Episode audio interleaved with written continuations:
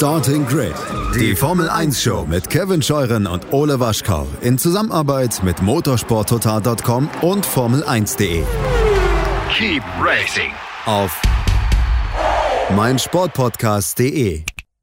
Einen schönen guten Tag und herzlich willkommen zu Starting Grid, eurem Formel 1 Podcast auf meinsportpodcast.de. Mein Name ist Kevin Scheuren und an meiner Seite heute mein Co-Moderator Ole Waschkau. Hallo Ole. Aloha. Und vom Motorsport Network Germany der Chefredakteur Christian Nimmervoll. Hallo Christian. Hallo Kevin, hallo Ole.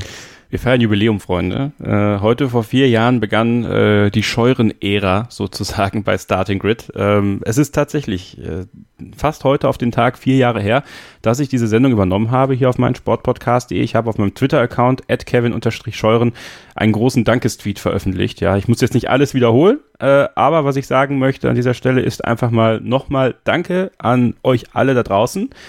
Danke aber auch vor allem an Ole Waschkau, ähm, der äh, auch sehr viel mit mir auszuhalten hat als Moderator und äh, es nicht immer super, super einfach ist. Äh, aber ich freue mich sehr, dass du mit an Bord bist, Ole, und hoffe, dass du das noch äh, viele weitere Jahre sein wirst. Ja, ich freue mich. Also, es ist gar nicht so schlimm, wie du gesagt hast, äh, muss ich ganz ehrlich sagen. Ich finde eher, die vier Jahre kommen mir eher so vor wie zwei. äh, muss, ich, muss ich sagen. Also, es wirkt nicht wie vier, weil vier ist schon relativ lang, muss man ganz ehrlich sagen. Und im ersten Jahr haben wir natürlich den legendären ersten WM-Titel von äh, und einzigen von ähm, Nico Rosberg begleitet. Du warst der Fanboy damals. Genau. Und äh, wir sind äh, weit gekommen Ja. seitdem. Äh, Ich möchte übrigens, das muss ich kurz erwähnen, hm, weil du hast, du hast es in deinem ähm, Twitter-Tweet. Es klingt doof, wenn man Twitter-Tweet sagt. es war ja ein Thread eigentlich so. ne? Ja, okay, äh, Twitter-Thread äh, hast du ja geschrieben, ähm, dass ich dir DMs geschickt habe. Dann haben wir ähm, gesprochen und dann war ich irgendwann mal Ja. dabei. Äh, d- da, da möchte ich kurz äh, Felgenralle, Ralf Gunesch, danken, weil äh, ich habe ihn irgendwie bei, bei den Rocket Beans gesehen und da hat er gesagt, er macht irgendwas bei meinem Sportpodcast. Und dann habe ich da reingeguckt, habe festgestellt, Kevin Scheuren, mein alter äh, Wrestling-Buddy, macht einen Formel-1-Podcast. Das muss ich mir anhören. Ja. Ähm, also ist schon äh, witzig, wie manchmal zu, äh, so Zufälle dann, äh, ja, wo eins dann zum anderen führt. Also danke an Felgenralle. Danke an Und natürlich danke an die Hörer, die äh, vielleicht, äh, das könntet ihr mal sagen, wenn ihr se- seit der ersten Folge quasi oder seit Oh 2016 schon dabei seid, falls es jemanden von euch gibt, sagt mal Bescheid. Würde mich mal sehr interessieren. Und alle, an alle anderen natürlich auch. Danke. Und ich muss ganz ehrlich sagen, ich bin es auch selbst. Ich habe hier nicht jemanden hingesetzt, der für mich den Podcast macht. Also das für euch nur als kurze Info. Ja, ich, eigentlich hätte ich Marcel für heute dazu holen müssen, ne? So Ja, als Nostalgieausgabe. Aber vielleicht, vielleicht hole ich den mal in den nächsten Wochen dazu. Ja, danke auch an Christian, äh, der ja ins kalte Wasser gesprungen ist mit uns hier, ähm, muss man ja sagen. Also ich weiß noch, äh, unser erster Kontakt, da wusste Christian noch gar nicht so richtig, ob er das überhaupt will mit diesem Podcast. Aber man muss sagen, Christian hat sich sehr gewandelt. Jetzt mittlerweile erlaubst du dir ja sogar schon Videos zu machen. Ich, ich, ja, ganz ehrlich, ich kann mich gar nicht mehr so dran erinnern an den ersten Podcast, den wir gemacht haben. Aber vielleicht gehe ich mal zurück ins Archiv und, und höre mir den selbst nochmal an. Ich kann mich, kann mich äh, daran erinnern, weil du sehr viel geredet hast. Tatsächlich, weil du äh, das noch nicht so einschätzen konntest, wie viel man äh, in so einem ja, äh, Take quasi redet. Ähm, aber es hat sich schnell gegeben dann. Ja. Ich, ich habe ja auch davor schon ein bisschen Podcast gemacht, aber in einem ganz anderen Format. Das war immer so maximal 15 Minuten. Ähm, aber dieses wirklich ausführlich plaudern und, und das und dann, Kevin, weil ich merke, du möchtest schon, du scharrst schon zum nächsten Thema. Ja, ist gut. Ähm, aber das finde ich ist das Coole an Starting Grid, dass man hier halt echt die Zeit hat, auch mal die kleineren Teams ein bisschen durchzugehen, wirklich in die Tiefe zu gehen bei Themen, äh, auch mal ein bisschen Blödsinn zu faseln. Ähm, da kommt Oles Humor dann ins Spiel, den ich sehr geil finde. Ähm, also ich glaube, dass das passt ganz gut. Und äh, manchmal waren wir ja zwei Stunden plus und ist auch nicht langweilig geworden. Absolut, also ich scharre überhaupt nicht. Wir nehmen uns heute auch die Zeit. Das war mir auch ganz wichtig, dass wir mal wieder zu dritt dabei sind, weil wir in den letzten Wochen sehr viele Interviews hatten und sehr viel ähm, Vorproduziertes quasi euch präsentiert haben, wo auch Ole immer mal nicht dabei war. Und jetzt habe ich gesagt, komm, wir müssen alle mal wieder zusammen. Es gibt ja genug auch in der aktuellen Formel 1, was wir besprechen können. Und äh, wir möchten einen kleinen Aufruf starten. Und zwar habt ihr ab sofort die Möglichkeit, Sprachnachrichten äh, an uns zu schicken. Und ganz wichtig ist das Wort Sprachnachrichten. Ja, ich äh, werde jetzt gleich eine Nummer diktieren, die ihr auch in den Shownotes lesen könnt, an äh, die ihr so eure Meinung, wir werden dann immer einen kleinen Aufruf machen auf unserer Facebook-Seite, was für ein Thema ist gerade da, was möchtet ihr sprechen, über was möchten wir sprechen mit euch, wir möchten eure Meinung zuhören. Und äh, dann müsst ihr nicht viel mehr tun, als bei WhatsApp eine Sprachnachricht aufzunehmen, sie zu beginnen mit dem Wort Starting Grid und dann eure Sprachnachricht, also euer Thema. Und die Nummer ist folgende. Deutschland 0049 0331 298 5028. 0331 298 5028 ist die Nummer für eure Sprachnachrichten und ich hoffe, dass wir da, ähm, ja, gerade auch wenn die Saison wieder losgeht, vielleicht mal euren Hot Take zum, zum Rennen oder sowas ähm, mal mit einbringen können, sodass ihr noch mehr Möglichkeiten habt, hier auch aktiv dabei zu sein. Wir werden auch sicherlich noch mal eine Live-Ausgabe machen, bevor die Saison losgeht.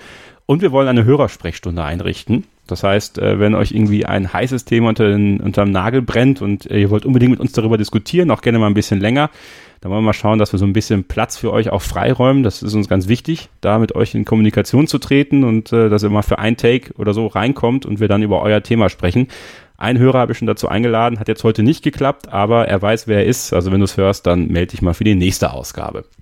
Aber du äh, stellst dann keine gelben Scheine aus, oder? Ich, ich stelle leider keine gelben Scheine aus. Ähm, ich bin auch dann, also weiß ich nicht, Dr. Kevin Scholl, das klingt falsch. Das klingt einfach falsch. Äh, ja, aber hey, ne, alles für die Hörer. Ne? Max also, ist Dr. Hasenbein. Ist zählt das, dass ich eine Hasenscharte habe? Ist das okay? Darf ja, dann- ich glaube, es, es kommt dem sehr nah. Okay, gut. Ähm, nee, also wir wollen in den nächsten äh, Jahren weiter für euch hier podcasten und mal gucken, äh, wohin das Ganze sich entwickelt. Ich glaube, wir haben äh, eine tolle Entwicklung mit euch genommen. Vielen Dank für alle Bewertungen bei Apple Podcasts, äh, für, für alles, was ihr so rund um uns teilt, aber auch, dass ihr in den Gruppen dabei seid. Ne? Starting with F1 Fans auf äh, Facebook, in unserer Telegram-Gruppe Starting with Fans, ähm, da auch dabei seid und ja auch äh, sehr kontrovers auch über andere Rennserien diskutiert. Ja, und ähm, ich würde sagen, wir kommen dann mal äh, zum ersten Thema.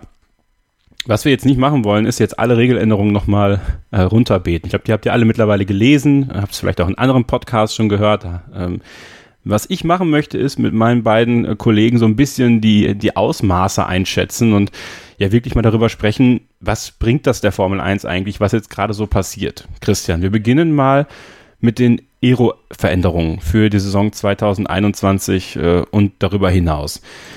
Und eine der größten Änderungen für mich, äh, muss ich ja sagen, ist diese Verkleinerung des Unterbodens. Ähm, ja, erneut ein Einschnitt in ein aerodynamisch sehr wichtiges Teil. Was ich nicht verstehe, die Rundenzeiten sollen 0,5 Sekunden langsamer werden. Die Geschwindigkeiten sollen aber gleich bleiben. Äh, es soll Abtrieb äh, ja verhindert werden, noch weniger Abtrieb zu bekommen. Ähm, warum das Ganze? Also ich glaube, es geht letztendlich immer darum, dass die Formel 1 nicht zu schnell wird. Ja, wir haben ja, das dürfen wir nicht vergessen, wir kommen her äh, von einer Regeländerung von 2017. Ähm, weil man vergisst ja das alles immer schon ein bisschen. Ja? Ursprünglich wollten wir immer langsamer werden im Sinne der Sicherheit. Ähm, dann äh, 2015, 16, glaube ich, äh, hat man irgendwann gemerkt, so ähm, wir sind irgendwie nicht geil genug in der Formel 1. Ähm, wir brauchen jetzt 1000 PS Autos und irgendwie Mörder Aerodynamik ähm, und so breit wie nur geht. Und da hat dann die Regeln äh, für 2017 oder was 2017 für 2018, ne? ich glaube, es war tatsächlich 2017, oder? Ja. Ähm, hat man es dann sehr geändert und wir sind seither in der schnellsten Formel 1, die wir je hatten. Ähm, was durchaus auch ein Sicherheitsthema ist und dass man da äh, immer wieder mal ein bisschen nachjustiert und ich muss ganz ehrlich zugeben, ich bin jetzt gar nicht mit, mit allen Detailänderungen noch vertraut. Ähm, die Zeit dafür hat mir einfach gefehlt, mir das genau anzuschauen. Ähm, aber dass man da nachjustiert und wieder ein bisschen zurückfährt und langsamer wird, ähm, das kann ich schon verstehen, weil es ist ja nicht so, dass die Formel 1 statisch ist, äh, wenn sich das Reglement nicht ändert, ähm, sondern von Melbourne, vom ersten Rennen bis zum letzten Rennen kann man davon ausgehen, dass ein Top-Team, äh, das mit, mit voller Power entwickelt, weil es in einem WM-Kampf steckt, mal eben locker eine Sekunde findet. Also würde der Lewis Hamilton von Abu Dhabi mit dem gleichen Auto, das er in Abu Dhabi fährt, jetzt sich in der Zeit zurückbeamen nach Melbourne, ähm, dann würde er da wahrscheinlich mit einer Sekunde Vorsprung auf Pole fahren. Ähm, und dass man da ab und zu nachkorrigiert, ist nachvollziehbar. Aber du hast angesprochen Aerodynamik, Kevin, was für mich eigentlich die, die größte Änderung im Bereich der Aerodynamik ist, das ist diese, ähm, wie übersetzt man das ins Deutschland, ins Deutsche, Sliding Scale ähm, nennen sie das. Das heißt, ein Gleitpfad, so kann man es vielleicht sagen, ähm, der da heißt, dass die Teams äh, unterschiedlich äh, Ressourcen im Windkanal und was äh, CAD und CFD, also alles, was Aerodynamik, Simulation, Windkanal zur Verfügung bekommt. Sprich, ähm, das Mercedes-Team, das jetzt aktuell Weltmeister ist, ähm, darf weniger Windkanal testen als Williams, der da letzter ist. Ähm, Einfach weil sie halt, also im Endeffekt ist es eine Handicap-Formel, ja. Da bin ich immer sehr kritisch, um ganz ehrlich zu sein. Ich habe das mit Ballastgewichten und gibt's ja alle möglichen Auswüchse ja. im, im, Motorsport. Ähm, das, da bin ich vielleicht ein bisschen zu sehr Purist, als dass mir das gefällt. Ähm, Sinn und Zweck davon ist aber natürlich, dass das Feld ein bisschen zusammengeführt wird und der Vorteil äh, der Top-Teams ein bisschen reduziert wird und den wird glaube ich, schon erfüllen in Kombination mit dem Budget Cap, aber ich möchte jetzt nicht gleich alles vorwegnehmen. Ja. Aber das ist für mich ähm, also das Budget Cap ist natürlich die signifikanteste Änderung, aber neben dem Budget Cap ähm, ist es für mich dieser, dieser aerodynamische Gleitpfad. Das hat wirklich das Potenzial, die Formel 1 äh, grundlegend zu verändern, im Sinne von spannender zu machen und das Feld zusammenzuführen.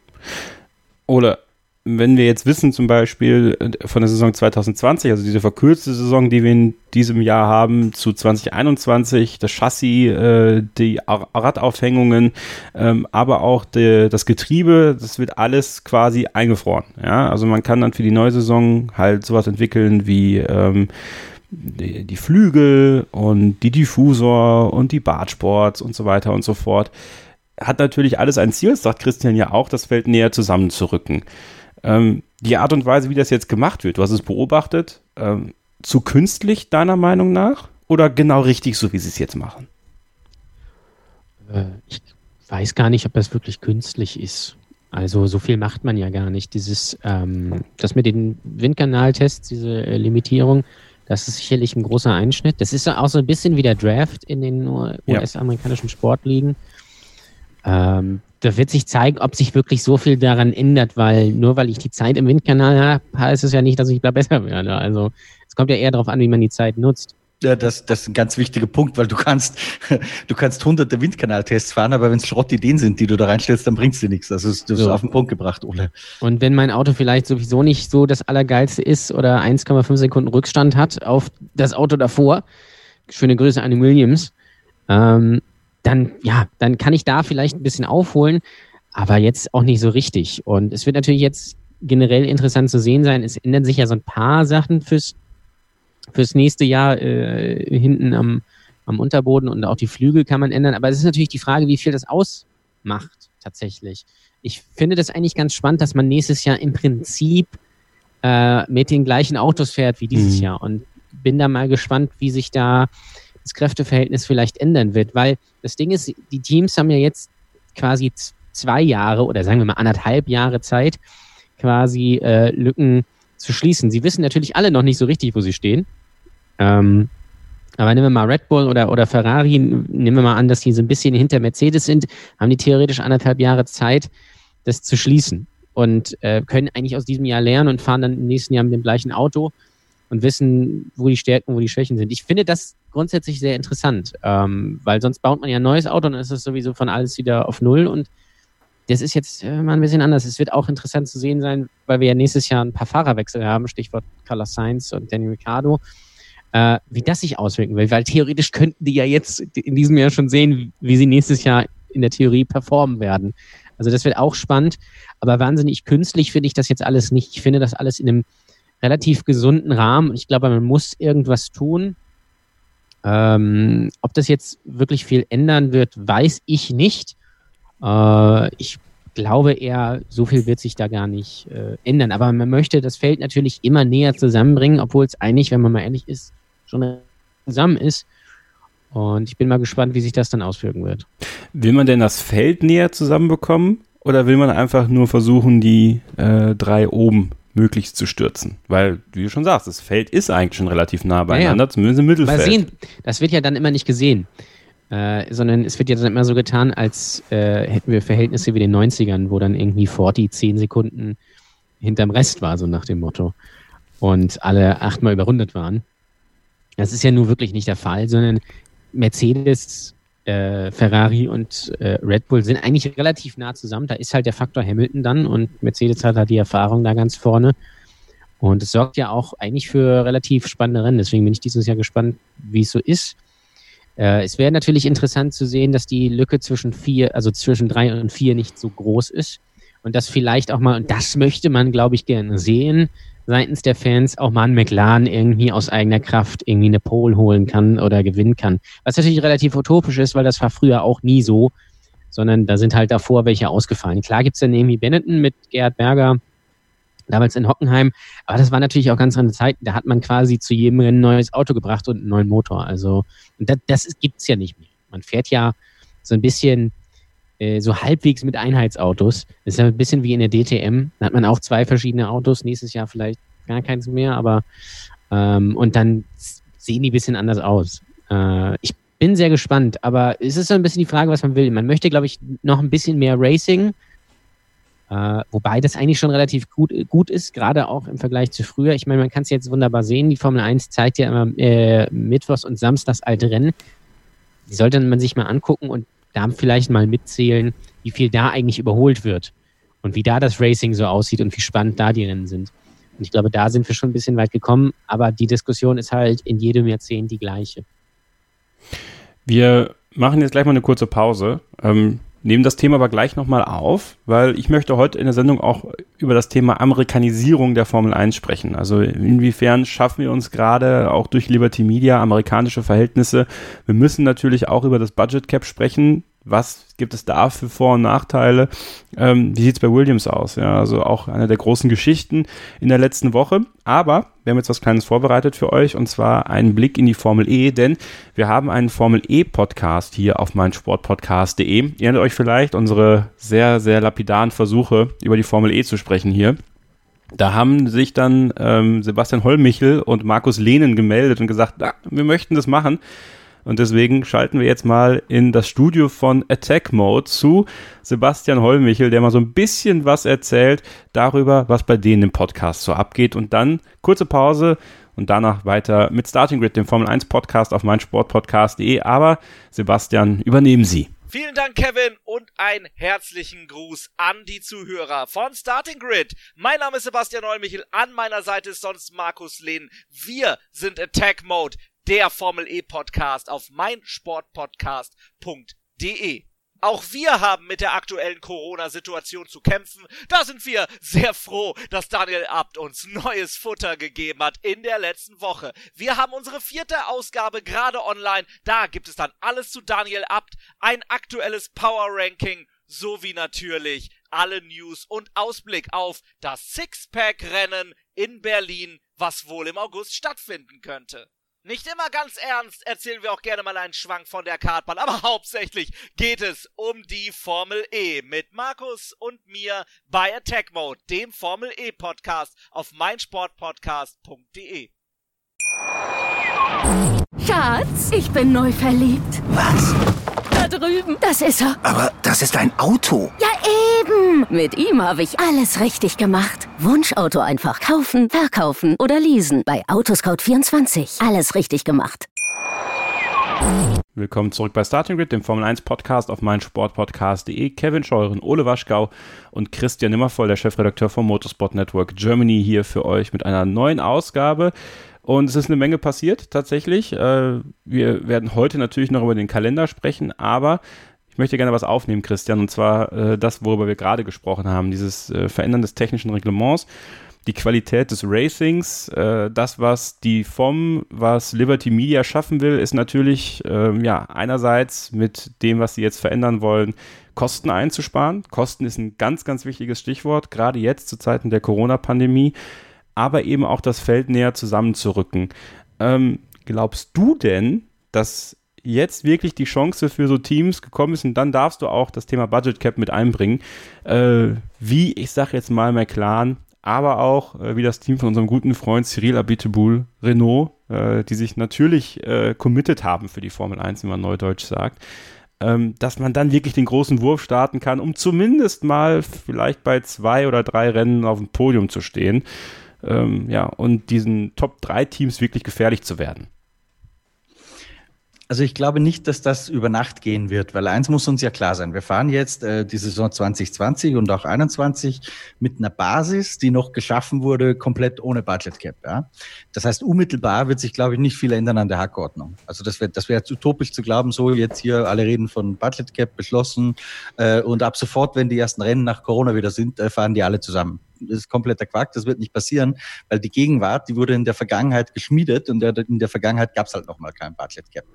Ähm, perspektivisch längerfristig gedacht, so vielleicht auch noch gar nicht 2022, sondern so 23, 24, 25, ähm, da glaube ich sehr wohl, dass das das Potenzial hat, äh, sportlich wirklich eine Veränderung zu bewerkstelligen.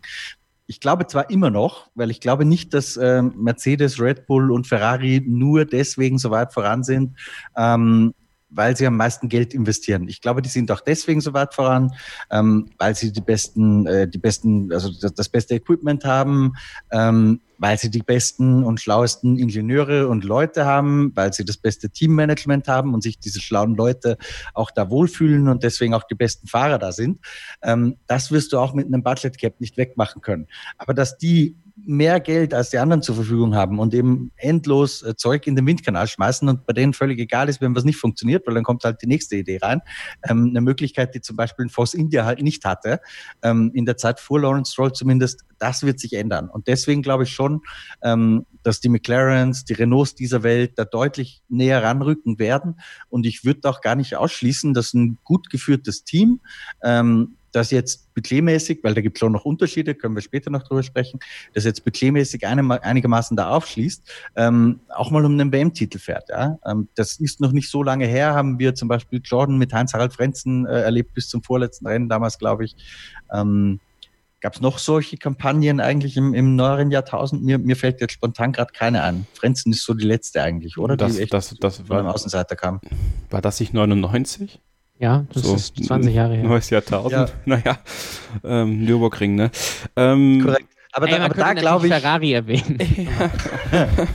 aber, aber da glaube ich schon, dass man, dass man wieder hinkommen kann. Ähm, letztendlich Boah. wurde ja 99 auch Mika Häkkinen Weltmeister im, im damals Top-Team McLaren Mercedes. Ja? Also es war nicht so, dass der Außenseiter dann auch tatsächlich gewonnen hat.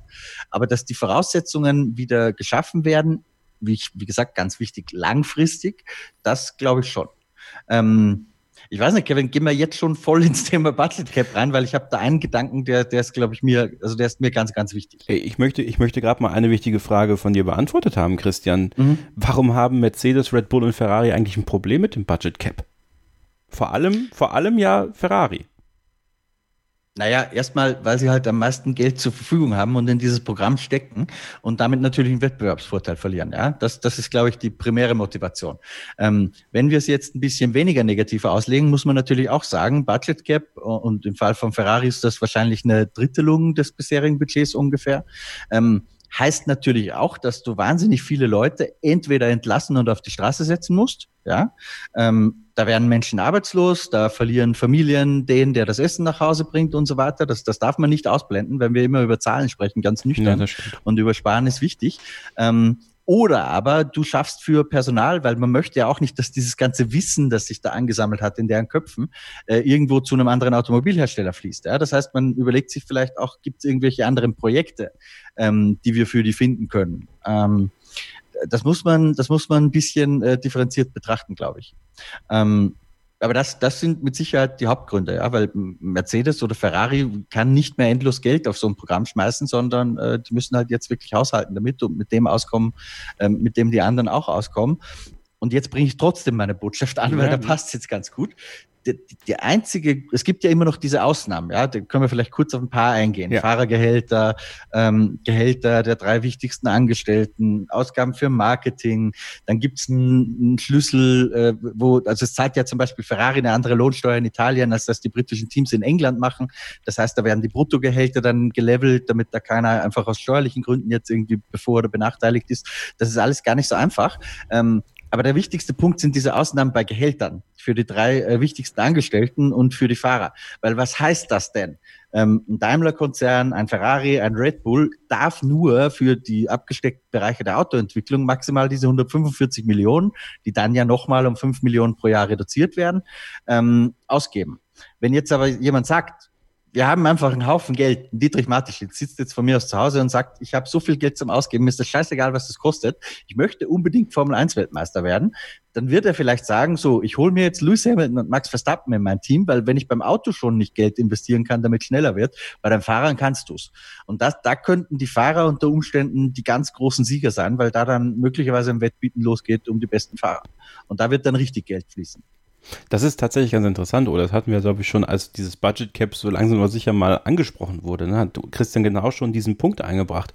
Und diesen Punkt dieser drei wichtigsten Angestellten ist auch so geil, finde ich. Wer sind die drei wichtigsten Angestellten? Das ist so, das ist auch mal so schön. Also, Der Bürohund. Ja gut, das, das, das kann man sich einfach selbst aussuchen. Weiß, ja, aber auch eben. das macht zum Beispiel für, einen für einen Mann wie Adrian Newey, ja, oder ja. ähnliche positionierte Menschen einfach unfassbare Gagen auf potenziell. Ja, ja, sicherlich. Aber das wird, glaube ich, auch dazu führen, dass es ein bisschen wie im Fußball wird, dass, dass halt nicht mehr einfach Fahrer dann einfach mal so wechseln, Vertrag erfüllt, dann gehen sie woanders hin, sondern da wird wahrscheinlich dann äh, groß mit äh, Ablösesummen etc. gepokert. Ja. ja, aber das, das Ding ist. Also ich glaube. Vorstellen. Also dann wird man so Schlagzeilen lesen, wie Lewis Hamilton wechselt für 60 Millionen äh, zu Red Bull oder so. Ja gut, die sind ja immer noch vertragsfrei, ja, in der Formel 1 gilt Bosmann sozusagen. Aber ähm, was, was glaube ich schon wichtig ist, ähm, und da gibt's ja auch schon Gespräche drüber, das muss man dazu sagen, um die Formel 1 Verantwortlichen so ein bisschen in Schutz zu nehmen. Äh, letztendlich glaube ich, dass das nur funktioniert, wenn man irgendwann auch ein Salary Cap macht, also eine ja, Gehaltsobergrenze. Weil ansonsten wird das über kurz oder lang mit Sicherheit explodieren. Das ist es nämlich, Ole, weil im Endeffekt passiert doch dann genau dasselbe, was Christian vorhin sagte. Ähm, die besten Leute werden bei den besten Teams sein, weil die ja, haben ja die es Ressourcen. Wird sich, es wird sich übrigens, das möchte ich kurz mal sagen, es wird sich nicht so viel ändern, wie ihr denkt. Ja. Das habe ich also, auch weil die Sorge. Besten werden immer noch die Besten sein. Es kann sein, dass sich das mal verschiebt oder dass man ein Team dann da rankommt, weil sie dann, also dass McLaren dann zum Beispiel äh, guten Fahrer holt oder keine Ahnung was oder das gut entwickelt oder auch oder auch Racing Point. Ich glaube, die werden eine ganz große Rolle spielen mit äh, Lance Stroll und dann, wobei die heißen dann ja Aston Martin und dann, wenn Toto Wolf dahin geht. Aber ähm, das, das wird halt sehr interessant. Aber man soll jetzt nicht bitte denken, und den Fehler habe ich so den Eindruck, zumindest wenn man so quer liest, viele, viele Fans, dass jetzt plötzlich äh, äh das erste Rennen gewinnt Renault und das zweite Rennen gewinnt dann Williams. Renault gewinnt kein Grand Prix, solange Cyril Abiteboul Teamchef ist. Das ist natürlich richtig, äh, aber das ist er wahrscheinlich nicht mehr lange. Ähm, Irgendwas hat er in der Hand. Und dann wird Toro Rosso äh, ist, ist dann auf Pole und dann ist irgendwie Lewis Hamilton irgendwie Achter oder was weiß ich was. Sondern es, es wird immer noch so sein, dass es eine, eine Rangordnung gibt. Es wird ein äh, Team geben, was sehr gut ist, ja. Und es wird ein Team geben, was sehr schlecht ist. Das ist übrigens auch in, äh, ähm, in Rennserien, wo man mit Einheitsautos fährt, genauso. Es gibt auch in der G G GP2 bzw. Formel 2 und auch in der DTM und auch in der IndyCar-Serie gibt es gute Teams und schlechte Teams. Teams, die mehr Geld haben, Teams, die weniger Geld haben. Und auch im äh, Fußball zum Beispiel ist Bayern besser als, sage mal, Paderborn oder aktuell auch Schalke. Äh, und das wird einfach auch immer noch so bleiben. Nur ich glaube, äh, was sich alle wünschen, ist, dass Mercedes halt nicht mehr so dominant ist. Was sie aber eigentlich gar nicht mehr so sehr sind. Jetzt schon. Ähm, das kann sich natürlich ändern ich, ich glaube, das Indica-Beispiel, das du gerade gebracht hast, erstens ist das ein Nagel auf dem Kopf ähm, und zweitens glaube ich, dass das auch genau das ist, was die Fans wollen, weil in der Indica ist es tatsächlich ja so oder auch in der GP2, die Analogie kann man, oder Formel 2, Entschuldigung, ähm, dass da schon Top-Teams etabliert sind und ja, dann auch meistens über Jahre hinweg auch die gleichen Teams irgendwie vorne mitfahren. Aber äh, es gewinnen halt einfach mehr. Ja, das, in, das ist beim, richtig. Beim ja, Indy 500, ja. da gewinnen halt auch mal andere. Da gewinnen nicht immer nur die, die Andrettis oder früher die Newman Haases oder so, sondern da ist einfach ein bisschen mehr Varianz drin. Und das ist, glaube ich, was die Leute sehen wollen, dass halt ein Cleco Perez auch mal einen Grand Prix gewinnt. Sicher, oder ja. Ein vielleicht äh, mit ein bisschen Glück oder sowas. Das, Aber man soll sich halt nicht halt einbilden, dass es, dass es immer so ist. Nee, klar, Jetzt. absolut. Ja, also es ist ja in der Formel E ist es ja ähnlich. Also da gibt es auch immer verschiedene Sieger. Und das ist auch sicherlich gut und auch interessant. Aber es hat sich jetzt auch in der Formel E ein, eingepegelt, dass da äh, sich die Top-Fahrer einfach herauskristallisieren. Also die, die immer halt vorne dabei sind. Und das wechselt natürlich. Und das hoffe ich auch, dass es in der Formel 1 auch so ist, dass dann da gewinnt dann mal Hamilton und dann gewinnt mal vielleicht Paris oder sowas. Aus, vor allem auch aus eigener Kraft. Das wäre halt schon gut. Aber dass das jetzt in jedem Rennen so durchgewürfelt wird und dass jetzt plötzlich äh, Williams Weltmeister wird, kann sein, wenn sie irgendwas finden, wenn, wenn das jemand Geld kauft. Ja, Aber ähm, das soll man bitte jetzt nicht denken, dass, dass sich das jetzt komplett ähm, ändert, äh, auch in der NASCAR zum Beispiel. Es ist, es ist überall das Gleiche. Das ist halt im Sport so. Es gibt gute und es gibt schlechte. Es gibt Lewis Hamilton und es gibt äh, Taki Inoue. Was ich bei diesem Budget Cap und ich habe mir den Thinking Forward Podcast, ähm, die Thinking Forward Geschichte vom äh, von Autosport Podcast, kann ich sehr empfehlen. Äh, ich wollte eigentlich Zitate bringen, aber die habe ich jetzt vergessen rauszuschneiden. Äh, entschuldigt das bitte. Ähm, kann ich euch trotzdem sehr empfehlen. Da war Zach Brown zu Gast und Cyril Abitboul. Ähm, das sind ja gerade diese beiden Teams, McLaren und Renault, die sich davon ja super viel versprechen.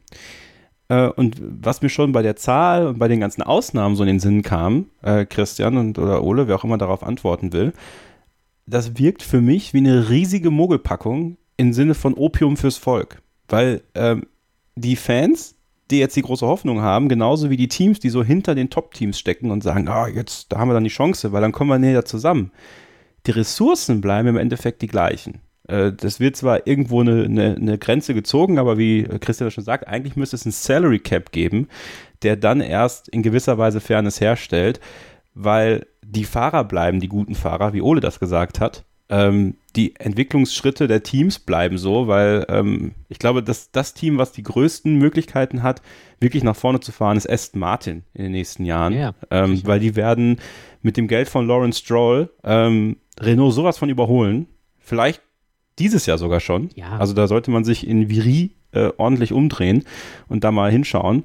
Ähm, und ich habe einfach so das Gefühl, dass, dass sich die Formel 1, also dass, dass man gute Schritte eingehen will, dass das Ziel aber so ein bisschen verfehlt wird von dem, was man eigentlich will. Man möchte das Feld näher zusammenbringen, aber ich habe das Gefühl, Christian, das Ziel ist eigentlich nur, das ist jetzt provokant gesagt, das Ziel ist eigentlich nur auf Dauer mehr Teams in die Formel 1 zu bekommen, um mehr Einnahmen zu generieren. Hm, das glaube ich nicht, weil mehr Teams in der Formel 1 generieren ja erstmal keine Einnahmen. Ja, da, da hat Liberty ja gar nichts davon. Es bringt denen nichts, außer dass sie ja mehr Teams zahlen müssen. Das ist eher sogar gegenteilig. Ähm, also das glaube ich jetzt nicht. Ich bin selten der, der Anwalt der Formel 1. Ähm, aber in dem Fall muss ich es ein bisschen sein oder möchte ich es ein bisschen sein. Weil ich glaube schon, dass die, also Opium für das Volk war eine Formulierung, die du Ja, genau. Hast. Ich glaube, ich glaube schon, dass es mehr ist als das. Also das ist ähm, eine echt große Reform ähm, die sich auch definitiv auswirken wird. Ähm, vielleicht nicht so groß, wie, wie manche Fans sich das erwarten. Aber ich glaube tatsächlich, dass wir zurückkehren könnten damit, ähm, wie gesagt, so ab 23, 24 zu einem Status Ende 90er Jahre, wo ein Frenzen im Jordan einfach auch mal um eine WM mitfahren kann, äh, regelmäßig aufs Podium fahren kann ähm, und wenn es gut läuft, halt tatsächlich Weltmeister werden kann. Das, das halte ich echt für möglich. Ähm, weil natürlich, es war in der Geschichte der Formel 1 immer so, ähm, wenn du den Teams irgendwo eine Möglichkeit wegnimmst, Geld auszugeben, sei es zum Beispiel durch Restriktionen für Windkanalnutzung oder so, dann geben sie es halt woanders aus, in dem Bereich, äh, wo es halt den nächstbesten Nutzen hat. Ja, das bringt vielleicht dann weniger, äh, aber du kannst dein Geld immer noch irgendwo verpulvern. Was jetzt, glaube ich, anders ist, ähm, sind zwei Dinge. Erstens, dass auch schon über dieses Salary Cap nachgedacht wird ähm, und zweitens Corona. Und Corona ist in dem Fall ein Segen. Ähm, man, man möge mir das verzeihen, das in, in dem Zusammenhang so zu nennen, aber ich meine es natürlich auch nur in dem Zusammenhang so, ähm, weil, glaube ich, die Situation bei den Konzernen, die das Geld theoretisch hätten, oder gehabt haben. Momentan nicht die ist, dass die, äh, dass zum Beispiel Nole Kalenius zu Toto Wolf geht und sagt, hier Toto, ich habe noch mal 200 Millionen übrig, äh, wo magst du sie ausgeben? Ja, momentan ist eher so, ey Toto, du hast doch gesagt 145 Millionen, warum kostet es jetzt 180? Geht nicht, ja. Ähm, das heißt, ich glaube, da sind wir momentan in der Übergangszeit so ein bisschen in einer äh, selbstregulierenden Phase, die der Formel 1 vielleicht ganz gut tut. Und ab 2022 greifen dann ja auch viel größere Schritte noch. Ja, das dürfen wir nicht vergessen. Wir sind da auf einem Gleitpfad. Das 2000, äh, auch das Budget Cap beginnt bei 145 Millionen genau. Dollar, geht runter auf 140. Also in fünf Millionen Schritten geht das weiter runter. Ähm, und ähnlich ist es bei diesen äh, aerodynamischen Einschränkungen. Äh, ich habe da gerade eine Tabelle vor mir, weil ich die Zahlen noch nicht im Kopf habe. Ähm, der aktuelle Konstrukteursweltmeister ähm, darf äh, beginnen 2021 mit 90 Prozent der äh, Standard-Windkanalzeit. Ich glaube, der, der Standardwert sind 45 Runs oder so. Fragt mich nicht, was ein Run ist ähm, oder wie man das definiert, kann ich nicht beantworten. Ja, vielleicht beim nächsten Mal. Ähm, der, der letzte, das wäre im aktuellen Fall Williams, darf schon 112,5 Prozent fahren, ja, also um äh, 22,5 Prozent mehr. Und das wird 2022 dann nochmal viel krasser, weil der erlaubte Wert für Mercedes geht dann runter von 90 auf nur noch 70 Prozent, wohingegen der von Williams, dem letzten, von 112,5 auf 115 Prozent steigt. Das heißt, das, was wir jetzt erleben und gerade eingeführt wird, äh, ist nicht das Ende der Fahnenstange, sondern man geht den Weg konsequent weiter. Und das glaube ich tatsächlich, dass das die Formel 1 nachhaltig zum Positiven verändern wird. Ähm, aus wirtschaftlicher Sicht wird es für die Teams einfach einfacher möglich sein, profitabel zu sein. Und ich glaube auch, dass es viel, viel ausgeglichener wird. Ähm, aber natürlich ist es nach wie vor so, da, da bin ich hundertprozentig bei dem, was Ole gesagt hat. Und ich finde einfach diesen Vergleich mit Indica so treffend, äh, dass immer noch letztendlich die besten Köpfe, äh, die besten Fabriken und so weiter entscheiden werden. Ähm, und da glaube ich schon, dass sich auf lange Sicht äh, ganz ähnliche Teams durchsetzen werden wie jetzt. Aber wenn jetzt, nehmen wir mal das Beispiel McLaren, ähm, wenn da die richtigen Entscheidungen getroffen werden, wenn die richtigen Fahrer da am Werk sind, ähm, warum soll nicht auch McLaren äh, wieder um den WM-Titel fahren? in, in drei, vier Jahren. Das, das halte ich für durchaus möglich. Wir greifen die Diskussion nach einer kurzen Pause nochmal auf. Davor möchte ich euch auf unseren äh, Morning Briefing, unser sportliches Morning Briefing Stand jetzt hinweisen. Jeden Morgen um 7.07 Uhr könnt ihr Malte Asmus und Andreas Wurm hören. Äh, manchmal auch mal mich, wenn es um die Formel 1 geht, aber eben auch viele andere Stimmen hier vom Sender und Experten, die euch äh, auf den neuesten Stand bringen, was in der Welt des Sports in der Nacht, am Abend, am Tag vorher passiert ist, euch auf den Stand bringen, was am Tag passiert. Stand jetzt eure Nummer 1 Adresse für den Start in den sportlichen Tag hier auf meinsportpodcast.de. Wir machen gleich weiter hier bei Starting mit dem Formel 1 Podcast auf meinsportpodcast.de und ähm, ja, greifen dann diese Diskussion nochmal auf, weil Christian hat ja mit allem recht, aber trotzdem glaube ich da nicht so dran. Ja, da müssen wir noch ein bisschen drüber reden. Also, bleibt dran. Schatz, ich bin neu verliebt. Was? Da drüben. Das ist er. Aber das ist ein Auto. Ja, eben. Mit ihm habe ich alles richtig gemacht. Wunschauto einfach kaufen, verkaufen oder leasen. Bei Autoscout24. Alles richtig gemacht. Willkommen zurück bei Starting Grid, dem Formel 1 Podcast auf meinsportpodcast.de. Äh, ich muss direkt weitermachen. also, Christian hat ja gerade alle wunderbare Zahlen aufgedröselt und sowas. Aber ich, also, ich lasse mich nicht so leicht abspeisen, Ole. Also, ich, äh, es ist ja auch schön. Christian hat ja auch so ein bisschen was rezitiert, ne, was ja auch Cyril Abiteboul gesagt hat, ne, wenn ich jetzt sagen kann, oh, es ist 145 äh, Millionen, das ist sicher, ja, mehr ist es nicht, ja, kein Problem, äh, dann wird schon der Erfolg kommen. Ähm, aber ich finde dieses Beispiel Indica ist halt so toll, eben weil ich das Gefühl habe, was gerade in der Formel 1 passiert, das sieht auf dem Papier alles nett aus. Aber was es im Endeffekt ist, ist eine Amerikanisierung des Sports. Also, ähm, du hast das Draft-Modell angesprochen. Äh, das ist ja so ein bisschen dieses Sliding Scale, was du da gesagt hast. Ähm, dass der, der, das schlechteste Team bekommt die meiste Zeit. Dann könnte ja theoretisch äh, Renault sagen, ja, wir tanken die Saison einfach, um nochmal so einen Basketballbegriff zu, äh, zu, ähm, zu benutzen. Äh, und werden einfach letzte in der Konstrukteurswertung und haben dann im nächsten Jahr ein bisschen mehr Zeit. Das Problem ist doch eigentlich nicht das Ausgeben des Geldes, ist natürlich ein Problem, aber die Verteilung des Geldes, das ist doch die Krux und da redet keine Sau drüber. Es wurde noch kein neues Concord Agreement unterschrieben. Es wurde noch nicht darüber entschieden, wie jetzt Commercial Income äh, aufgeteilt wird unter den Teams. Ja. Auch ein Grund, warum Williams ja verkauft werden muss, weil man sich ja halt abspeisen lassen, sprechen wir gleich noch drüber, damals, als man das letzte Concord Agreement gemacht hat. Ähm, also ich finde, da beißt sich die Katze in den Schwanz, Ole. Ja, zunächst mal, da wünscht man sich eigentlich einen Charles Pick im Team, äh, wo du gerade das Renault-Beispiel angesprochen hast. Könnt ihr einfach mal googeln. Brasilien, was war es, 2012, 11? Ähm, aber. Dass man den Namen ja. Charles Pick in einem Formel 1 Podcast nochmal hören würde. Ja, es fiel mir gerade so, fiel mir gerade ein, weil du gesagt hast, da könnte man ja einfach äh, ähm, quasi sich zurückfallen lassen, damit man schlechter dasteht. Aber ähm, ja, das stimmt natürlich. Es ist noch nicht nichts unterschrieben. Man weiß auch nicht so richtig, wer dabei bleibt oder wer dann wie heißt oder äh, etc. Das ist natürlich ein Punkt. Das ist richtig. Ähm, das muss man eben sehen.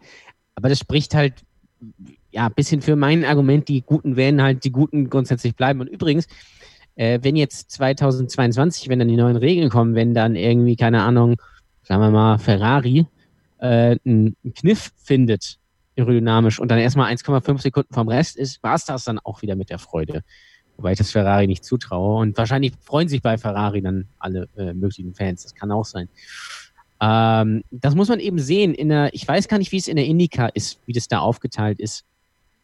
Ähm, da, aber da ist es natürlich äh, Teams wie Penske oder ähm, Andretti, äh, ja, die stehen halt, die sind halt schon lange dabei und die stehen natürlich besser da und die fahren dann teilweise ja auch mit äh, drei Autos, während andere Teams dann nur mit einem Auto fahren, etc.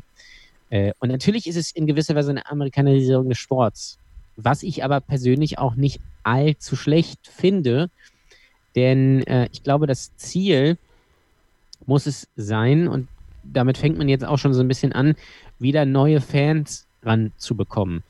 Ähm, und vor allem auch junge Fans, die das auch weitertragen. Und das schafft man jetzt zumindest so ein bisschen mit dem Videospiel und dadurch, dass man äh, ja so Ikonen für die jungen Leute hat, also Lando Norris und äh, Charles Leclerc und äh, vielleicht auch noch Max Verstappen. Und ähm, da so ein bisschen wegkommt von der alten Garde an Fans, möchte jetzt niemanden äh, beleidigen, aber ähm, man sieht es, man sieht, äh, gerade in Deutschland sieht man halt, ich muss hier wieder zitieren, die äh, ranzigen Schumikappen-Fans, die halt noch in 1998 leben und die halt nur meckern, sage ich mal ganz ehrlich. Ähm, die werden das aber niemandem weitererzählen. Die setzen sich dann vielleicht aus Gewohnheit äh, nachmittags, sonntags äh, um 15.10 Uhr vor den Fernseher, gucken sich das an, aber das war's dann auch. Schlafen dann vielleicht ein. Äh, das bringt nur niemandem was, weil es muss ja weiterhin geguckt werden. Und in, insofern finde ich es gar nicht so schlecht, dass man so, das so ein bisschen moderner, amerikanischer, äh, zugänglicher macht. Das kann natürlich sein, dass ähm, deswegen ist eigentlich ein bisschen schade, dass äh, der Hörer, der das geschrieben hat, äh, nicht dabei ist, weil das ging ja so ein bisschen, mhm. sein Statement ging ja so ein bisschen in die Richtung. Es kann natürlich sein, dass man dann irgendwann sagt, ja, das ist nicht mehr meins dann hat sich vielleicht bei einem selbst auch äh, in gewisser Weise was verändert, weil man eine andere Erwartungshaltung hat, etc. Ich persönlich finde es gar nicht so schlecht. Ähm, man muss natürlich so ein bisschen aufpassen, dass man so die Waage hält zwischen Show und Sport. Ähm, es ist natürlich aktuell schon sehr viel Show dabei. Äh, aber ja, ich bin gespannt. Ich, ich, ich, ich weiß es nicht. Also, äh, aber das wird man eben sehen, beim, wenn man dann ein neues Concord-Agreement macht, wie es dann ausgeht. Ich meine, es wäre natürlich fair, dass alle irgendwie halbwegs das Gleiche bekommen, aber das kann ich mir dann auch nicht vorstellen. Ähm, und das ist, ein guter Punkt eigentlich, weil nur wenn man 145 Millionen ausgeben kann, heißt das man noch nicht, dass man 145 Millionen hat. Das kommt also das dazu, kommt ja. ja. auch noch dazu. Ne? Ja. Also äh, wie gesagt, ich bleibe bei meinem Punkt. Ich glaube, es wird alles ein bisschen vielleicht ja enger äh, zusammen. Es wird vielleicht das Racing sich ein bisschen verbessern. Vielleicht kommt es wieder ein bisschen mehr auf den Fahrer an. Aber so viel wird sich nicht ändern. Und die Formel 1 war schon immer die Formel 1. Eben. Das wird sie auch weiterhin bleiben. Ja, ja, absolut.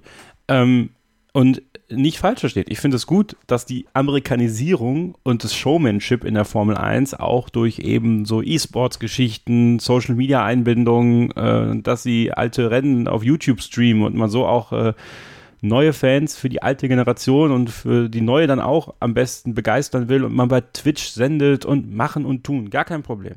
Überhaupt gar kein Problem.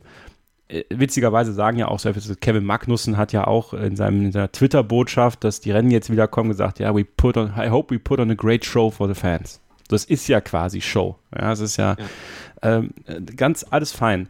Christian, was ich mit der Amerikanisierung meine, ist ja auch ein Stück weit dieses, ja, dieses Verlangen schon fast äh, auf eine künstliche, ich, da, da bleibe ich bei, es eine künstliche Art und Weise, einen Wettbewerbs, eine, eine, eine Wettbewerbsgleichheit zu schaffen, die nicht zu erreichen ist. In der NBA zum Beispiel, Draft hin oder her. Am Ende sind es halt, keine Ahnung, die Golden State Warriors, die trotzdem äh, vier von fünf Saisons. Äh, der, der, der, äh, muss ich kurz einhaken, in der NBA gab es, glaube ich, die letzten vier Saisons das gleiche Finale. Ja, oder äh, hier, The Last Dance, ihr habt es vielleicht gesehen bei Netflix, die ganzen Jahre der Chicago Bulls. Ja, auch da, da hat man künstlich versucht, Sachen zu schaffen, äh, um das hinzubekommen, dass man, dass man, dass man Dominanzen bricht. Äh, und witzigerweise ist die Formel 1 eine Rennserie der Dominanzen. So, das darf man nicht vergessen. Also die Formel 1 als, als chancengleiches Konstrukt zu sehen, das hat noch nie funktioniert, meiner ja. Meinung nach, und, und wird es auch nicht. Und da finde ich dann, Ole hat recht, wenn er sagt, die Formel 1 bleibt die Formel 1, weil wenn du Schlupflöcher schaffst, wenn du, und das ist ja der große Punkt, und ich glaube deswegen da wird es ja auch noch spannend, Christian. Wann unterschreiben denn die ersten Teams dann mal wirklich und sagen nicht nur, äh, wir bleiben in der Formel 1 wie Renault und Mercedes mit ihrem fadenscheinigen Mist, den sie da erzählen, von wegen, ja, wir committen uns für die Formel 1, aber sie sagen eigentlich nicht in einer Silbe, wie. Also sie sagen zwar, die Formel 1 ist uns wichtig und wir werden auf Jahre noch da sein, aber nicht, ob sie als Werksteam da sind, ob sie als Motorenlieferant da sind, ob sie als Entwickler da sind, ob sie mit Toto Wolf bei Aston Martin da sind. nee, aber also Christian, du darfst jetzt zwei Sachen machen. Ne? Du darfst jetzt einerseits dich dazu äußern, die Amerikanisierung des Sports ne? und über dieses Künstlichkeitsding zu sprechen. Und da möchte ich gerne von dir wissen, ähm, ob du zumindest mir so ein bisschen zustimmst, dass es eigentlich erst besser werden kann, wenn das, was an Geld ausgeschüttet wird an die Teams, wenn das angeglichen wird und da Chancen und Wettbewerbsgleichheit hergestellt wird, weil vorher wird gar nichts passieren, meiner Meinung nach. Ja, da, da gebe ich dir sogar hundertprozentig recht, Kevin. Das ist ganz elementar, ähm, dass auch die Ausschüttungen nicht komplett angeglichen werden, aber dass zumindest diese unfassbar unfairen Boni, also bei Ferrari, wir haben das mal ausgerechnet äh, vor ein, zwei Jahren, glaube ich, ja. ähm, wäre Ferrari letzter in der Konstrukteurs-WM geworden, nach der sich das ja weitgehend orientiert, hätten die immer noch am drittmeisten Geld bekommen mit all dem Boni. Und das ist natürlich ganz krass unfair. Ähm, wie die Verhandlungen bei der Ausschüttung jetzt genau stehen, das kann ich euch ehrlich gesagt gar nicht hundertprozentig sicher beantworten. Ähm, es wird nur gesagt äh, von allen Beteiligten, dass auch das wirklich komplett auf neue Beine gestellt wird. Also da, auch da tut sich sehr, sehr viel, ähm, sodass ich in Summe schon glaube, dass das echt ein Paket ist, was sich ändert. Ähm, Amerikanisierung und, und Dominanzen. Ähm, ich gebe dir in fast allem recht, was du sagst. Das, das eine, was ich ergänzen würde, ist, ich finde Dominanzen gar nicht schlimm. Ähm, und gerade in der Formel 1 nicht, weil wenn wir mal ehrlich sind, was ist das, was wir als große Ehren empfunden haben ähm, und über die heute noch gesprochen wird? Das ist die große Ehre Michael Schumacher zum Beispiel. Das wird in 20 Jahren die große Ära Lewis Hamilton und Mercedes sein. Das ist ähm, die Ära Senna Prost auf McLaren, die 1988 15 von 16 Rennen gewonnen haben und das 16. eigentlich auch noch gewonnen hätten in Monza, wenn nicht Schlesser da im Weg gestanden wäre bei Senna in der Schikane. Ähm, das heißt, Dominanz mag vielleicht unmittelbar in, in der gegenwärtigen Wahrnehmung manchmal ein bisschen langweilig sein. Ähm, langfristig äh, schafft sie aber Helden. Ich, ich glaube zum Beispiel, dass es einer äh, der Konstruktionsfehler, wenn man so möchte, der DTM ist, ähm, dass die sich so sehr bemüht haben bei dieser Rennserie, sei es nun echt oder gekünstelt, das wage ich nicht zu beurteilen, äh, immer wieder unterschiedliche Sieger zu haben, damit jeder Hersteller mal dran ist, sei es mit Handicap-Gewichten, mit irgendwelchen Regularien oder einfach mit Manipulation, ähm, dass letztendlich nie die Gelegenheit da war, dass sich da ein wirklicher Held herauskristallisiert hat. Warum haben ganz viele Menschen äh, Schumi geschaut in der goldenen Ära? Ja, die einen, weil sie ihn gewinnen sehen wollten und alle anderen, weil sie ihn verlieren sehen wollten. Mhm. Ähnlich war es mit Senna, ähnlich ist es mit Lewis Hamilton. Also ich glaube nicht, dass eine, eine Dominanz schlimm ist. Was der Formel 1 aber, glaube ich, gut tun wird, ist einfach, wenn nicht mehr neun von zehn Grand Prix von Mercedes gewonnen werden oder, oder sieben von zehn von mir, sondern einer von Red Bull und einer von Ferrari oder zwei von Red Bull, einer von Ferrari, wie auch immer, ihr wisst, was ich meine, äh, sondern wenn auch ein, zwei bunte Farbtupfen da mal drin sind. Und ich glaube schon, dass dafür die Grundlagen gerade geschaffen werden. Mit, ja. mit diesem Reglement, mit dieser Einnahmenverteilung, mit dem Budget Gap, mit den äh, Gleitpfaden im Bereich der Aero-Ressourcen und so weiter und so fort. Das, das halte ich schon für absolut möglich. Ähm, was ich nicht gut finde, ähm, aber Gott sei Dank passiert es jetzt ja auch nicht, äh, sind so komplett amerikanische Ideen wie Reverse Grid. Ähm, aber warum denn nicht? Aber wa warum denn nicht? Das ist doch, das weil, ist weil doch das, weil das wirklich künstlich ist, weißt du? Ich finde, ja. alle Ideen, die letztendlich die gleichen Voraussetzungen haben, dass der der Beste halt für seine Leistung auch belohnt wird und nicht dafür bestraft wird, dafür, dass er gut ist, ähm, alles das kann man machen. Auch wenn es vielleicht irgendwie mehr Zufall reinbringt und so, das ist ja alles gut. Aber Re Reverse Grid ist ja nichts anderes, äh, eine gute Leistung zu bestrafen. Und das finde ich nicht gut, weil da wird es wirklich äh, künstlich und Toto Wolf, ich bin nicht bei allen Dingen einer Meinung mit ihm, aber in einem hat er heute was Wahres gesagt, äh, bei, bei so einem äh, Mediencall. Ähm, nämlich dann geht das Thema los, dass einer vielleicht absichtlich das Auto abstellt, damit er beim ja. Ja, gut, ich mir auch schon gedacht. Rally Wam und so, ja, das haben ja, wir alles schon schon erlebt. Das wird auch passieren. Ja, also da, das ist noch nie gut gegangen, meiner Meinung nach. Und, und deswegen finde ich auch Reverse Grid ist für die Formel 1 echt nix. Ja, aber das ist meine subjektive Meinung. Also ich sag mal, probieren könnte man's. Ja, es geht ja jetzt darum, das einfach mal für, für zwei, drei Rennen zu probieren. Ich weiß, die Risiken, dass ja auch Autos kaputt gehen, gibt's ja auch. Das Risiko, dass Mercedes mal nicht gewinnt, gibt's auch, weil dieses Auto einfach nicht fürs Hinterherfahren gebaut ist. Noch Ja, nie war. will man das Was- ändern. Also nun, da müssen wir das ganze Auto umbauen. Ähm, das will man natürlich auch nicht. Kosten sparen ist ja ganz wichtig. Ähm, nein, ähm, aber es geht ja darum, um das Probieren neuer Formate. Können wir auch gleich nochmal drüber sprechen, äh, ob man da was machen muss. Ähm, die Frage bleibt ja, Christian, für deine Idee 2023, 2024 äh, dann äh, diese Grundlagen, die jetzt geschaffen wird, diese Früchte dann auch zu ernten, wird es denn dann überhaupt genug Teams noch geben in der Formel 1? Ja, das glaube ich schon. Ähm, die Privaten scheinen es irgendwie zu überleben. Ähm, Williams halt dann vielleicht unter einem neuen Eigentümer oder Williams ist ja dadurch, dass sie börsennotiert sind, de facto eh schon nicht mehr ein familiengeführtes Unternehmen, aber der Anteil von Fremdinvestoren wird wahrscheinlich noch größer werden.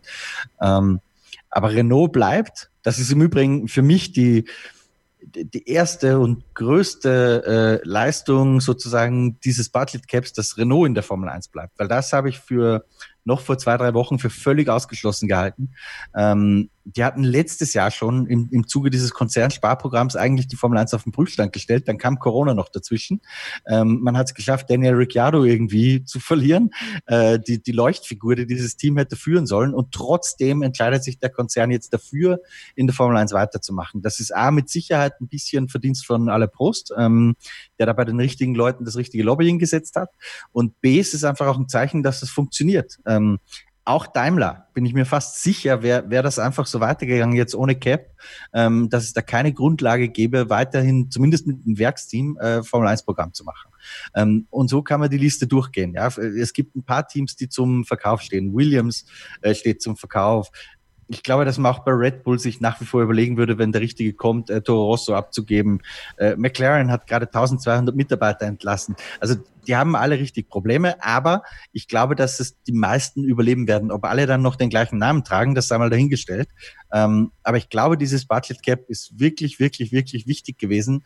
Äh, und jetzt in der Corona-Krise noch mehr, äh, dass die Formel 1 gesund bleibt. Und langfristig gedacht, wenn sich die Wirtschaft wiederholt, wenn sich die Formel 1 wiederholt, wenn wieder Zuschauer zu den Rennen dürfen, wenn die ganze Maschinerie wieder läuft, ähm, dann ist es vielleicht sogar möglich, dass, dass äh, Menschen, Firmen, Konzerne, wie auch immer, äh, mit diesem Produkt Geld verdienen.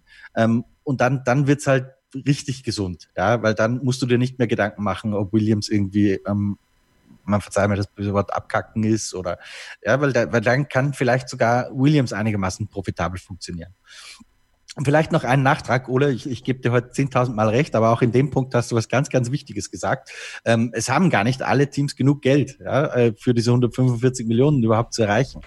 Ähm, ich glaube, da, da reden wir in Wahrheit von den drei Top-Teams, ähm, weil mit all den Ausnahmen, die da ja noch dazukommen, reden wir immer noch locker von 250 Millionen. Ja. Da- das heißt, das haben die drei Top-Teams, das erreicht McLaren wahrscheinlich annähernd, wenn sie sich strecken. Das erreicht vielleicht Renault, glaube ich aber fast nicht, weil da wird der, der Vorstand trotz des Bekenntnisses zur Formel 1 äh, eher auf die, auf die Sparbremse drücken, denke ich mal. Und für alle anderen ist es halt so, dass der Vorteil der, an, der, der größeren Teams halt reduziert wurde. Aber ich glaube nicht, dass ein äh, Toro Rosso jetzt plötzlich äh, an, am Bartlett Cap operieren wird. Ja, die werden immer noch drunter sein. Oder ein Williams. Ja, Lance sicherlich. Stroll, äh, Lance Stroll, Lawrence Stroll, da, die vielleicht nicht. leisten, ja. So, aber dann ist aufgeräumt, ja. Also in, Ja. in, in Wahrheit reden wir davon, dass die Differenz kleiner wird, aber es ist nicht so, dass die gleich viel Geld ausgeben. Deswegen. Nee, es wird sich, wie gesagt, gar nicht so viel ändern. Und äh, aber guter Punkt, äh, Dominanzen gab es schon immer in, in der Formel 1. Sie waren vielleicht dann nicht so sichtbar, weil in den, in den 70ern oder 60ern oder auch 80ern, äh, war 80er schon eher weniger, aber nehmen wir mal 60er, 70er, gab es auch äh, dominante Teams. Nehmen wir mal die 70er, da gab es eigentlich äh, Ferrari, McLaren und, und Lotus. Die haben das alles unter sich ausgemacht. Da gab es natürlich dann aber auch vielleicht mal irgendwie March, die gewinnen konnten oder Ligier oder, oder was weiß ich was. Ja, Einfach und die sind auch noch ausgeschieden damals. Genau, das wollte ich nämlich gerade sagen. Die sind ja ausgeschieden wie die Fliegen. Ja, das, das, das war's ja, das war ja bis, bis in die frühen 2000er war das ja gang und gäbe. Also guckt euch, wie gesagt, gerne die alten Rennen auf dem YouTube-Channel an oder auch auf F1 TV, wie viele da ausfallen, auch schon in den ersten Runden oder schon vorm Start. Wenn man sich vorstellt, das würde heute passieren, da, äh, das, es gäbe eine riesen Aufregung, ja, wenn, äh, wenn hier, keine Ahnung, Max Verstappen der, der Red Bull in der Startaufstellung abrauchen würde. Da würden Köpfe rollen, könnt ihr die euch nicht vorstellen. Und da sind wir halt schon relativ weit gekommen. Trotzdem war es immer so, dass ähm, Teams sehr, sehr dominant waren. Es fiel halt dann weniger auf, weil dann da war mal der, da war mal der. Äh, aber ich bringe da immer gerne das Beispiel, nimm mir mal die Periode neun- äh, 1980 bis äh, m, 1999, also 20 Saisons. Davon gingen vier äh, Titel nicht an äh, McLaren und Williams. Und äh, das finde ich halt auch schon sehr bemerkenswert. Das sind dann zwar zwei Teams und auch mehrere Fahrer, beziehungsweise Senna, Menzel, Prost äh, und dann Piquet und, und Rosberg und so, aber da gab es auch dominante Fahrer. Das waren ein paar mehr als, als heute. Wobei wir bewegen uns da wieder hin, weil wir haben jetzt Verstappen und wir haben Hamilton und wir haben vielleicht Vettel und wir haben dann Leclerc und vielleicht kommt dann noch äh, Lennon Norris. Also wir bewegen uns wieder in so eine Ära hin, wo es mehrere Fahrer gibt, die gewinnen. In den 90ern, ja, war es Michael Schumacher. Und dann halt auch dann wieder Williams mit Damon Hill und äh, ähm, Jacques Villeneuve war äh, Ende und dann und McLaren. Und die McLaren-Jahre waren auch sehr dominant und die Williams-Jahre, weil Ferrari der zu schlecht war. Also äh, so viel hat sich in dem Punkt gar nicht geändert. Ich persönlich glaube, äh, also es geht den Fans eigentlich nur darum, dass Mercedes nicht jedes Rennen gewinnt und nicht jedes Mal Weltmeister wird. Wäre schön, mal wieder Ferrari Weltmeister, äh, dass die mal wieder Weltmeister werden oder auch McLaren. Aber das Wichtigste ist, dass äh, äh, Mercedes nicht immer gewinnt. Weil man sieht es ja auch bei den Rennen, wenn Mercedes äh, Probleme hat oder ausfällt, dann sind die Rennen plötzlich super spannend. So. Und das ist der Punkt, das muss man äh, letztendlich erreichen und dann ist es auch egal. Dann kann am Ende auch wieder Lewis Hamilton Weltmeister werden, wenn er nicht jedes Rennen gewinnt. Und ich glaube persönlich, und mir ging es auch so, wenn jetzt je- jedes Rennen von einem anderen gewonnen werden würde, würde ich es mir wahrscheinlich nicht mehr angucken. Weil zu wem soll ich halten? Weil es geht ja darum, Lewis Hamilton zu schlagen und Mercedes zu schlagen. Deswegen gucke ich es mir ja an. Deswegen ist es ja so spannend, wenn Mercedes dann mal ausfällt oder Probleme hat, ah, äh, ist plötzlich alles anders. Wäre das jetzt immer so, dass es immer was anderes ist, so ein bisschen wie in der MotoGP ähm, oder auch in den äh, Moto2, Moto3, ja, da mag vielleicht das Racing Rad an Rad äh, besser sein, weil man mehr Platz hat. Äh, aber ich kann mir das nicht angucken, weil ich weiß gar nicht, zu wem ich da halten soll. Ja, du, du baust da keine Beziehungen auf dann. Nee. Das ist das, was ich vorhin gesagt habe über Helden. Und jetzt, dieses Jahr haben wir ja auch so eine Heldenstory eigentlich, oder? Schafft Lewis Hamilton diesen siebten Titel? Ja. Äh, macht er den, den Schumi-Rekord? Das ist, das ist schon was, was, glaube ich, viele Menschen auch interessiert, die vielleicht gar nicht so sehr des Racings wegen nur Formel 1 schauen, sondern halt auch so hier unser Schumi und, und Rekord und also auch ich würde mir Sport anschauen, keine Ahnung, ich bin jetzt nicht der größte Fußballfan, ja, aber wenn ich weiß, AC Milan hat jetzt irgendwie die Chance zum 24. Mal die Champions League zu gewinnen und irgendwelche Allzeitrekorde zu brechen, dann würde ich wahrscheinlich auch das Finale dann schauen. Ich weiß, dass die Zahlen Blödsinn sind und AC Milan Ja, auch, ja. Ja, Aber sehr, ihr- sehr großer das- Blödsinn sogar. Aber, das, das Prinzip wird klar. Ähm, das, glaube ich, die Heldenbildung ist ganz, ganz wichtig. Und die geht nur mit, mit auch wenn es mal ein bisschen dominant ist halt. Wir machen mal eine kurze Pause. Ich entlasse euch aber mit einem kleinen äh, Denkspiel. Was wäre nur möglich, wenn Ferrari einst die Entwicklung nicht verschlafen hätte, ja, und Red Bull in so vielen Saisons nicht die erste Saisonhälfte verschlafen hätte? Das ist der Vorteil, wenn du mit deutscher Pünktlichkeit wach wirst. So. In diesem Sinne, kurze Pause und dann geht's gleich weiter mit Starting Grid, dem Formel 1 Podcast auf meinsportpodcast.de. Schatz, ich bin neu verliebt. Was? Da drüben. Das ist er. Aber das ist ein Auto. Ja, eben. Mit ihm habe ich alles richtig gemacht. Wunschauto einfach kaufen, verkaufen oder leasen. Bei Autoscout24. Alles richtig gemacht. Ihr hört nach wie vor Starting Grid, den Formel 1 Podcast auf meinsportpodcast.de. Kevin Scheuren, Ole Waschkau und Christian Nimmervoll von motorsporttotal.com, Formel1.de und de.motorsport.com. Und jetzt auch Christian, ja, mit einem neuen Outlet, äh, wo dir die Leute folgen können, wo die Leute mit dir diskutieren können, wo die Leute Fragen stellen können und wo sie sich, wie hast du es so schön geschrieben, auf deinem Twitter-Kanal, mst-christian n, wo sie sich an dir reiben können und an deiner Meinung. Ja, also ich, man muss mich ja wahrlich nicht mögen und viele tun das auch nicht. ähm, aber ich habe jetzt zusätzlich äh, auf Facebook, zusätzlich zu meinem normalen Profil, weil das würde ich ganz gerne in Zukunft wieder privat halten. Äh, das hat sich ja ziemlich durchmischt äh, zwischen Lesern und Formel 1-Fans und, und einfach Freunden, die ich tatsächlich aus dem echten Leben kenne. Ähm, das würde ich einfach ganz gern ein bisschen abgrenzen zu dem, was ich sozusagen auf der journalistischen Ebene mache. Ähm, und vielleicht nerv ich damit dann auch weniger von, von meinen privaten Kontakten und habe dafür einfach jetzt eine private Facebook-Seite geschaffen. Ähm, die heißt zumindest momentan mal äh, Formel 1 Insight mit, mit Christian Nimmervoll. Ähm, also ich freue mich über jedes Like, über jeden Follower, sagt man auf Facebook auch Follower, ich weiß gar nicht.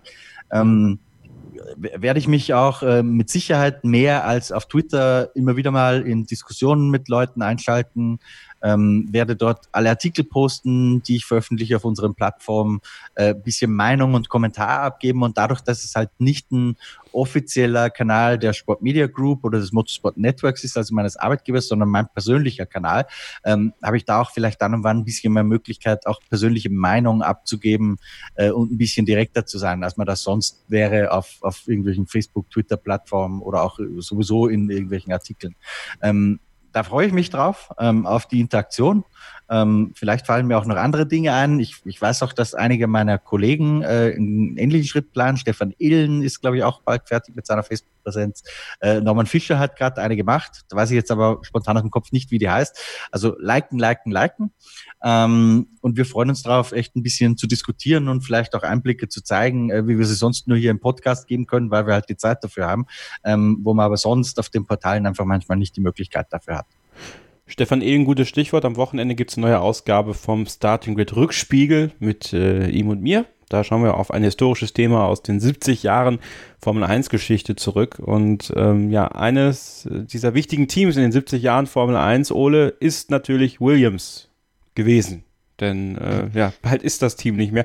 Man könnte jetzt darüber streiten, ob das Team überhaupt noch was war in den letzten Jahren. Ähm, witzigerweise musste ich mich dann an so eine Ausgabe erinnern, als du gesagt hast, äh, verkauf den Bums und dann ist gut. Ja. Ähm, und tatsächlich habe ich genau das Gleiche gedacht. Als es dann endlich passiert ist, dachte ich so, hm, erstens endlich und zweitens oh, hätte man auch früher machen können. Ja, also hätte man früher, früher machen müssen. Es ist so ein bisschen so ein Festhalten. Also ich muss es wieder mit dem HSV vergleichen. Äh, wir waren mal richtig gut. Das ist aber sehr lange her. Ähm, aber wir denken immer noch, dass wir die Besten sind und eigentlich auch da oben hingehören. Aber wir machen immer noch alles so, wie wir es damals gemacht haben. Wir hauen die Kohle einfach raus, aber so fundamentale Sachen, die laufen einfach komplett falsch. Und äh, sind wir mal ganz ehrlich, ähm, klar, 2014, 15, zwei gute Jahre dank des überlegenen Mercedes-Motors, aber davon ab ist es äh, um Williams schon auch davor schon sehr, sehr sehr, sehr böse bestellt, bestellt gewesen. Eigentlich schon seit 2005. Da hatte man natürlich nochmal die Pole geholt mit Nick Heidfeld.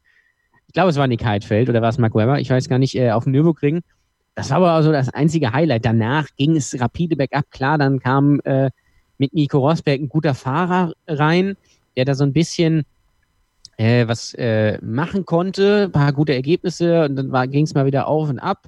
2007 war noch ganz gut, aber äh, ja, dann ging es eigentlich auch steil berg, äh, berg runter. 2013 hat man, glaube ich, zwei Punkte-Resultate geholt. Eins von Pasta Maldonado, glaube ich, war ein zehnter Platz. Und das andere war ein, lass mich lügen, sechster Platz von Valtteri Bottas in den USA. Und das war auch das beste Rennen der Saison. Also ganz am Ende. Und sonst war das alles nix. Und auch nach diesen zwei Jahren, wo man das äh, 2014, 2015 das Auto eigentlich nicht weiterentwickelt hat und immer schlechter gemacht hat, äh, ging es dann wieder bergab. 2017, 2018, das war beides schon nix. Da kann auch das äh, durchaus gute Podium von Lance Stroll nicht äh, drüber hinwegtäuschen. Und ja, 2019 war ist recht nix, aber trotzdem hat man noch gesagt, oh, wir sind ja Williams. Das, das kriegen wir wieder hin. Aber ich weiß nicht, da hätte man schon mal viel, viel früher sagen müssen, komm, so funktioniert das schon sehr, sehr lange nicht mehr. Ähm, wir müssen hier mal irgendwas ändern. Äh, und jetzt bietet man es halt zum Verkauf an. Es wirkt allerdings wie so ein Notnagel. Klar hofft man auf 2022, aber äh, ja, das sehe ich auch noch nicht so, ehrlich gesagt. Ist natürlich ein bisschen die Frage, heißt das Team weiter Williams? Wahrscheinlich heißt es anders. Äh, aber guckt man, das Gegenbeispiel dafür ist McLaren. Ja? Die haben auch schon seit vielen, vielen Jahren Probleme. Und die Honda-Ära war jetzt ah, nicht so gut, sagen wir mal so. Aber äh, das habe ich auch schon öfter gesagt, da spürt man wenigstens was. Also da will man irgendwas. Ja, da will man wieder nach vorne kommen. Da stellt man auch die richtigen Leute ein und da schafft man Strukturen und da sagt man auch, äh, äh, vielen Dank für deine Dienste, Fernando. Ähm, aber wir machen das jetzt mal anders. Und geht, alles das macht man bei Williams halt nicht. Und deswegen sind sie halt da, wo sie jetzt sind. Klar hat man jetzt mit George Russell ein junges britisches Talent. Äh, pff, aber ja, er ist dann auch irgendwann bei äh, Mercedes oder bei einem anderen Team und dann, ja, wer will denn noch für Williams fahren auch? Das kommt ja auch noch dazu. Also, man hätte das schon viel früher machen äh, sollen, müssen. Ich hoffe, dass, wenn man es jetzt tatsächlich tut, dass sich ein Käufer findet, ähm, dass man äh, da wieder nach vorne kommt. Und das Lustige ist ja, sie hätten ja jemanden gehabt. Sie hätten ja Lawrence Stroll gehabt, der ja, ich möchte sagen, Geld scheißen kann, ja, der seinem Sohn ein Cockpit kauft einfach und ihn überall mit hinnimmt ähm, in jedes Team. Aber der ja auch ein Interesse hat an der Formel 1. Der Interesse, der ist ein Geschäftsmann und der hat Interesse an, äh, ja, der will Geld verdienen.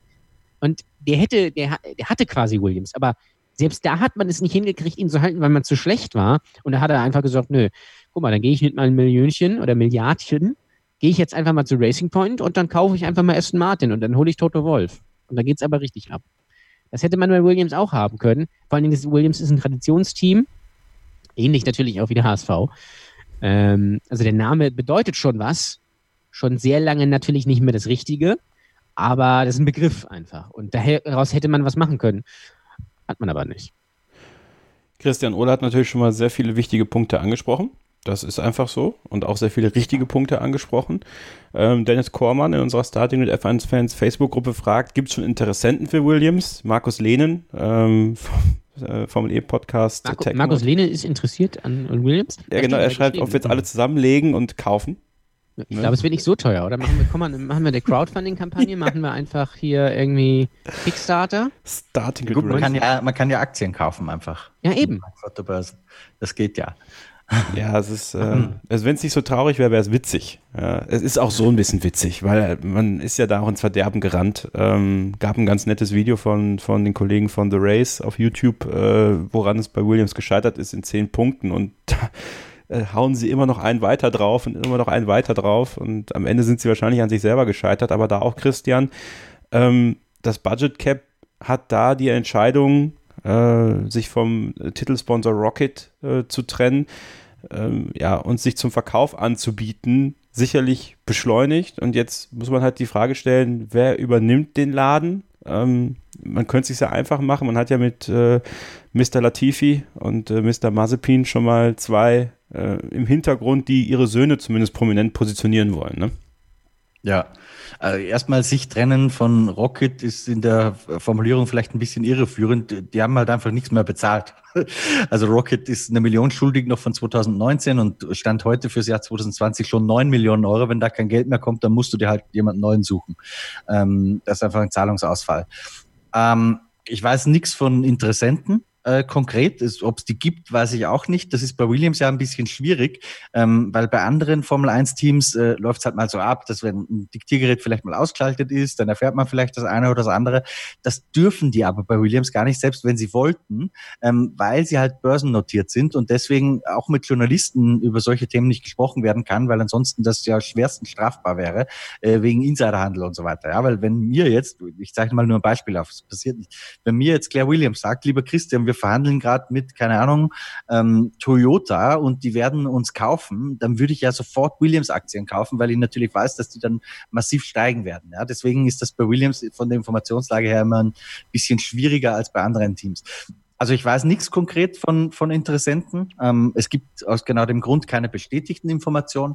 Was man weiß, ist, dass ähm, Mazepin, äh, Dmitri Mazepin, Uralkali, äh, Mineraldünger äh, reich geworden. Das, was man Oligarch nennen würde wahrscheinlich. Also kann man, kann man sagen, er hat hm? aus Scheiße Geld gemacht?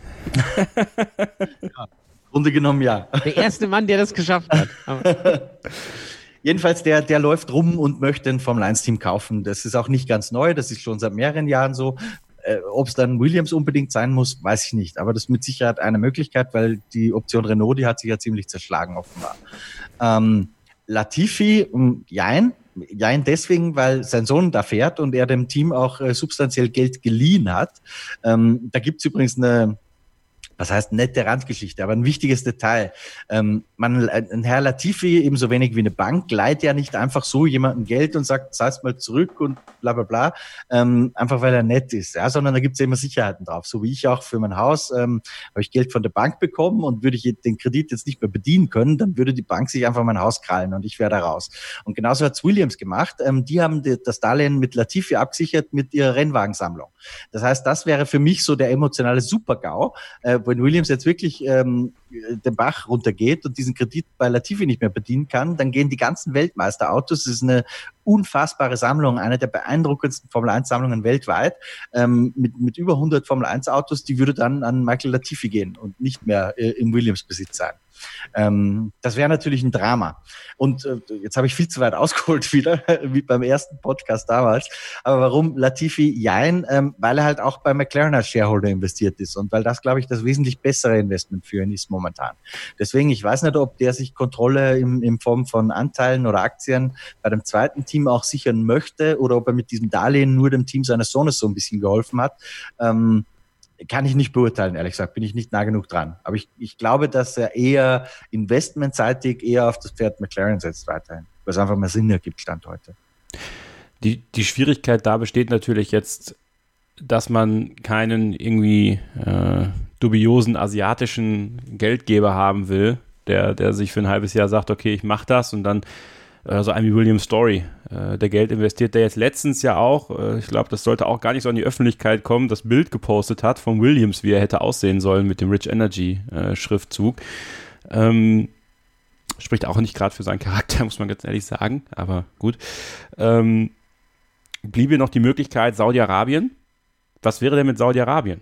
Äh, Christian. Guck Ich mal, meine, Aramco Williams Racing. Zum Be also zum Beispiel, weil ich meine, der, der, der Mohammed bin Salman äh, möchte ja sein Königreich verwestlichen.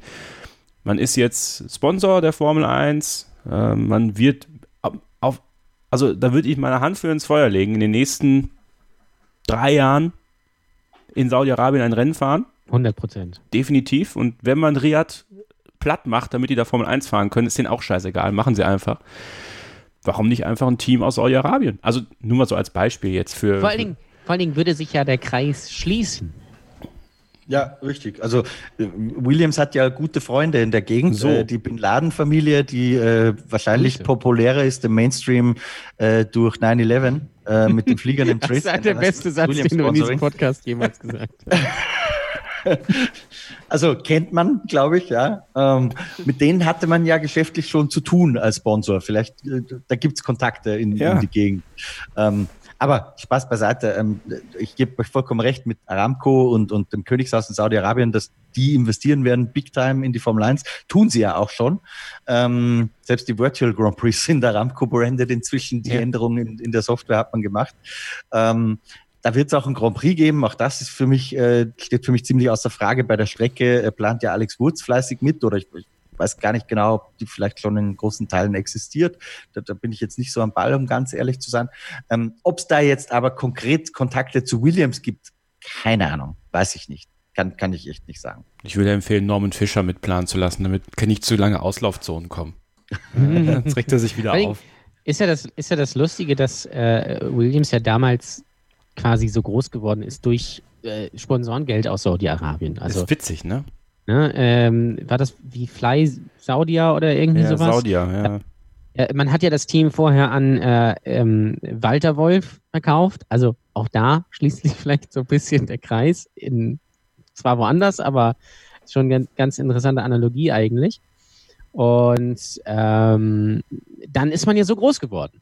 Das war ja, vorher hat man ja Anfang der 70er so ein bisschen rumgekrebst, äh, indem man so alles selbst gemacht hat. Dann hat man es verkauft. Das wurde dann äh, Wolf Racing. Da war dann Jody Scheckter ziemlich gut im ersten Jahr, erstes Rennen gewonnen.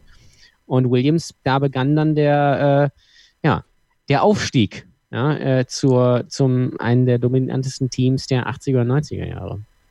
Es ist ein bisschen kurios. Also auch, äh, wie sich das Williams-Team verkauft hat in den letzten Jahren, also auf der Strecke, aber auch in der Öffentlichkeit. Ne? Auch, dass man Patrick Head irgendwie so als Berater wieder zurückholt, äh, sich eigentlich nie wirklich aus dem Stranglehold, so nenne ich es jetzt einfach mal, von Patrick Head lösen konnte. Äh, über die letzten Jahrzehnte, muss man ja fast sagen. Ja, mal sehen. Ja. Übr Wäre natürlich sehr ironisch, wenn quasi äh, Patrick Head gehen müsste, wenn Saudi-Arabien kommt. Ja. Ich habe gerade totale random, sorry für kurz off-topic, aber ich habe gerade ja. mal bei Google einfach Interesse halber, um mir das Design wieder vor Augen zu führen, äh, Williams Bin Laden eingegeben. Ähm, da findet man dann erstmal gleich auf der ersten Seite bei den Fotos natürlich einen Haufen Fotos mit dem Branding von damals, wo ja übrigens auch wirklich der Name Bin Laden auf dem Auto steht. Ähm, und in der dritten Zeile der Fotos, das finde ich eigentlich am geilsten, sieht man den Situation Room mit Barack Obama und Hillary Clinton und dieses berühmte Foto. Ähm, sehr geil. Stimmt, jetzt sehe ich es auch. Mein Gott. Ah, der erste hier schon mal. Terrorism and Grand Prix Racing. Nun. Ne?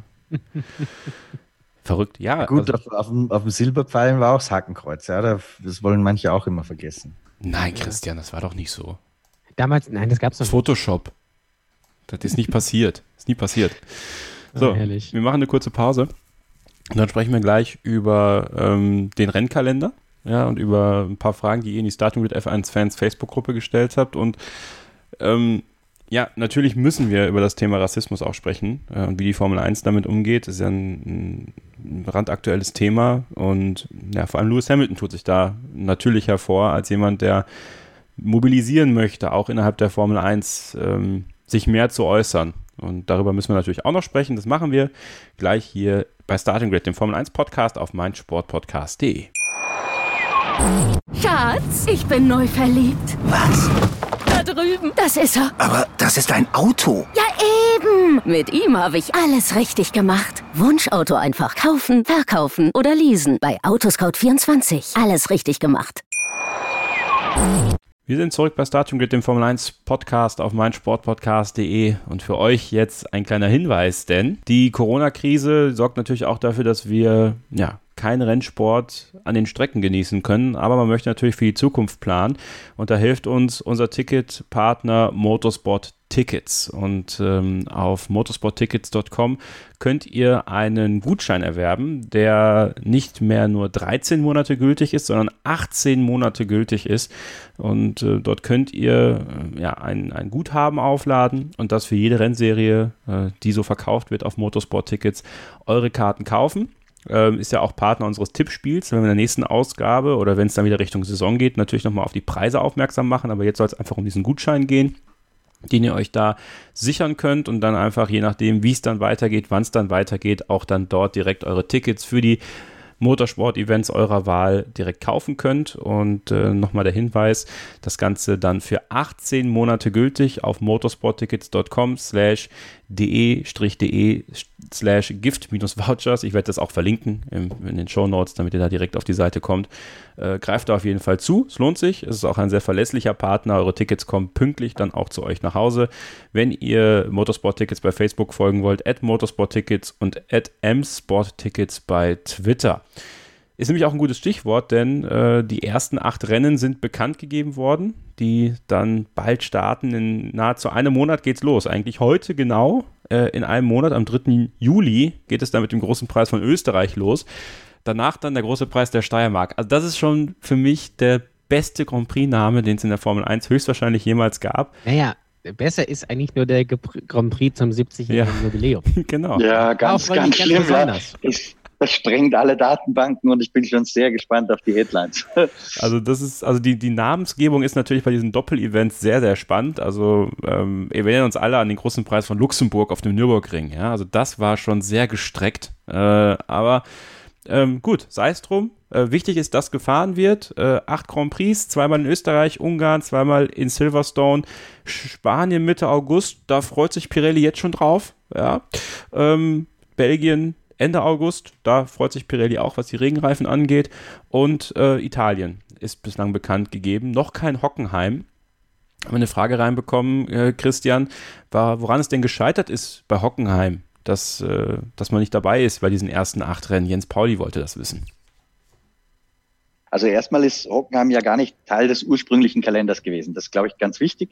Ähm, und letztendlich war Hockenheim, also die Formel 1 hat natürlich versucht, mit möglichst vielen Strecken zu sprechen, weil die sich einfach ihre Optionen zurechtlegen mussten, dass die da auch mit Hockenheim gesprochen haben, weil die eine bestehende Infrastruktur haben, wo man sehr, sehr schnell den Knopf drücken und aktivieren kann, äh, ist nachvollziehbar. Äh, in Zandvoort ist das ja zum Beispiel viel, viel schwieriger, weil die machen das alles zum ersten Mal und dann hast du noch so eine Sondersituation wie Corona dazu und natürlich auch die ganzen Verstappen-Fans nicht vor Ort.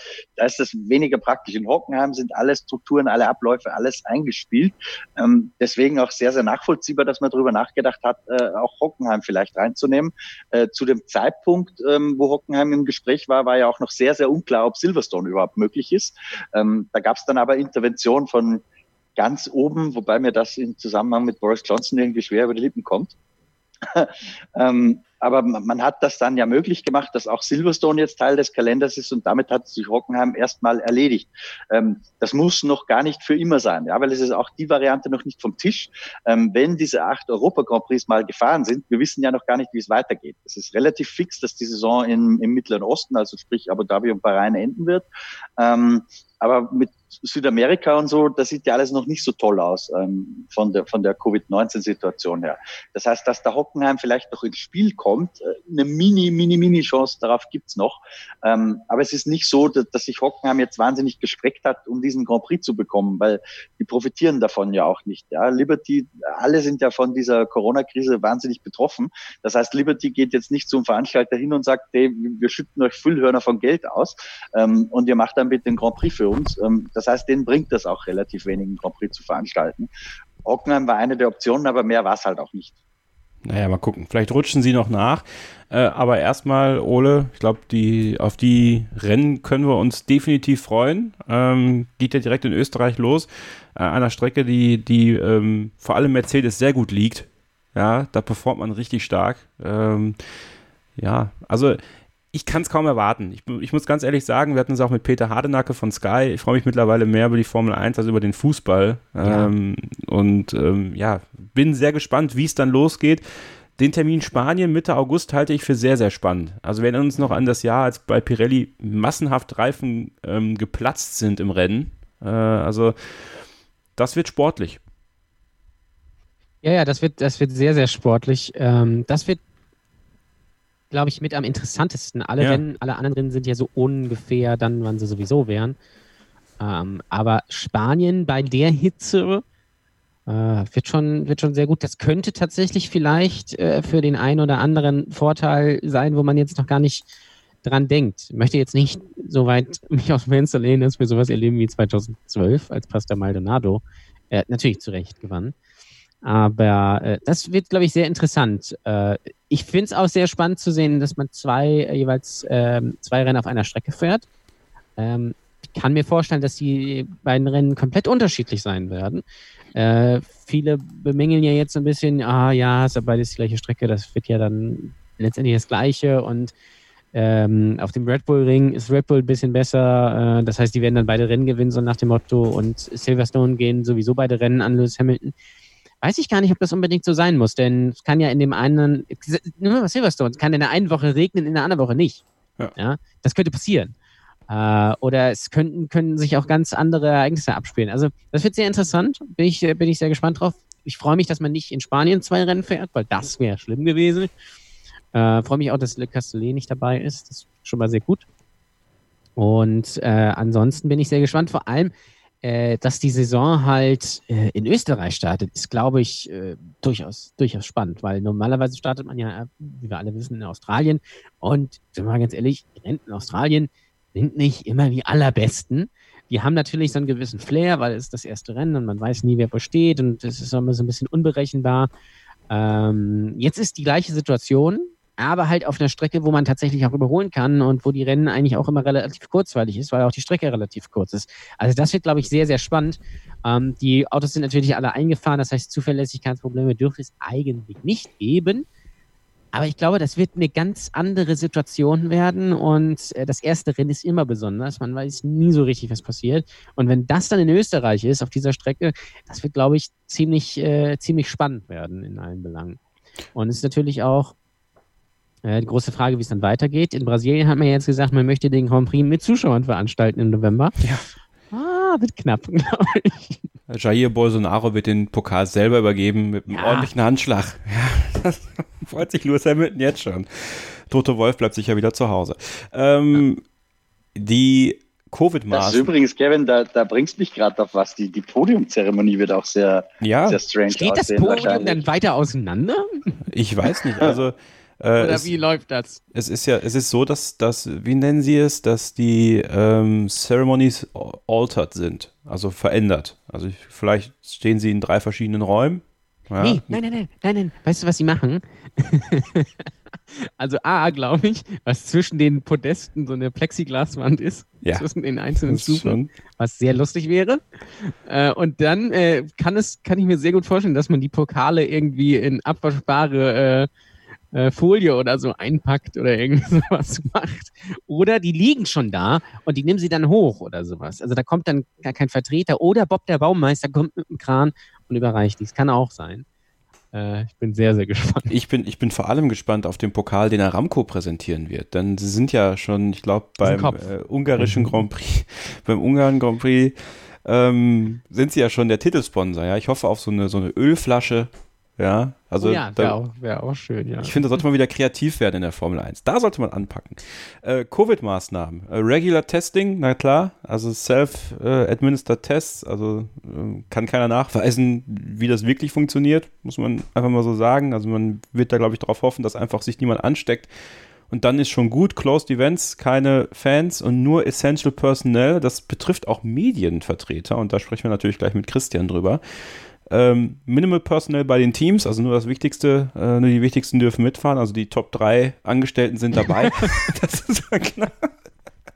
ähm, ja, Travel Isolated. Ähm, man wird versuchen, Charterflüge zu machen, äh, private Transfers zu Hotels und Flughäfen und dass man wirklich nur in seiner eigenen äh, Blase sozusagen unterwegs ist, was natürlich gerade in Österreich mit dem Militärflughafen nebendran äh, sehr gut umzusetzen ist. Ab dann würde ich einfach empfehlen, Wohnmobile. Ja, so bleibt man auch in ganz Europa mobil. Max das dürfte Verstappen funktionieren. Vorteil, sag ganz ehrlich. Genau, und Social Distancing, das ist natürlich klar. Äh, Und wie gesagt, die große Hoffnung, dass sich einfach keiner ansteckt äh, und dass das alles gut über die Bühne gehen kann, dann drücken wir natürlich tatsächlich allen die Daumen, dass das funktioniert. Ähm, Interessant wird's, Christian, und Raphael Zink hat diese Frage gestellt, dann äh, gebe ich die mal direkt an dich weiter. Wie stehst du und wie stehen deine Kollegen dazu, dass es bei den Rennen keine freie, in Anführungsstriche, Presse geben wird, sondern nur die Leute von der FOM um Will Buxton und natürlich unserem TC, ja, der wird natürlich auch da sein, äh, da vor Ort sind und inwiefern wird das die Berichterstattung beeinflussen?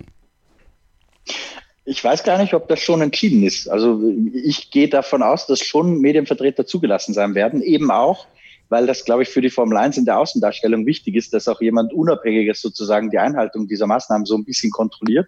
Das kannst du eigentlich fast nur mit, mit unabhängiger Presse machen. Ähm, soweit ich weiß, ist da das letzte Wort nicht gesprochen. Letzte Info, die ich hatte von der FIA war, ähm, dass man das kommunizieren wird, wie mit Medienvertretern umgegangen wird, sobald es halt feststeht. Ähm, auf die äh, Kommunikation warten wir noch. Und ich habe das letzte Mal telefoniert mit Dr. Marco vor ungefähr einer Woche. Ähm, der konnte mir das auch tatsächlich nicht beantworten. Also der hat gesagt, das Konzept ist rausgegangen äh, mit einer Zahl an, an Leuten, die sozusagen da reingelassen werden von der Regierung, aber er wusste nicht oder konnte mir zumindest nicht beantworten, ähm, ob da jetzt auch Medienvertreter drin sind oder nicht. Für uns ist das natürlich eine sehr, sehr spannende Frage, ähm, weil se selbst wenn Medienvertreter zugelassen werden, werden die ja mit Sicherheit nicht die üblichen 400, 500 da zulassen, ja, sondern abgespeckt. Und dann ist die Frage, wer darf rein und wer darf nicht rein, was wieder rechtlich möglicherweise irgendwie äh, schwierig ist. Also alles mh, nicht ganz äh, einfach zu handeln. Ähm, meines Wissens gibt es dazu noch keine Informationen. Also wenn da ein Leser schon welche hat, die von mir irgendwo vorbeigegangen sind, immer her damit.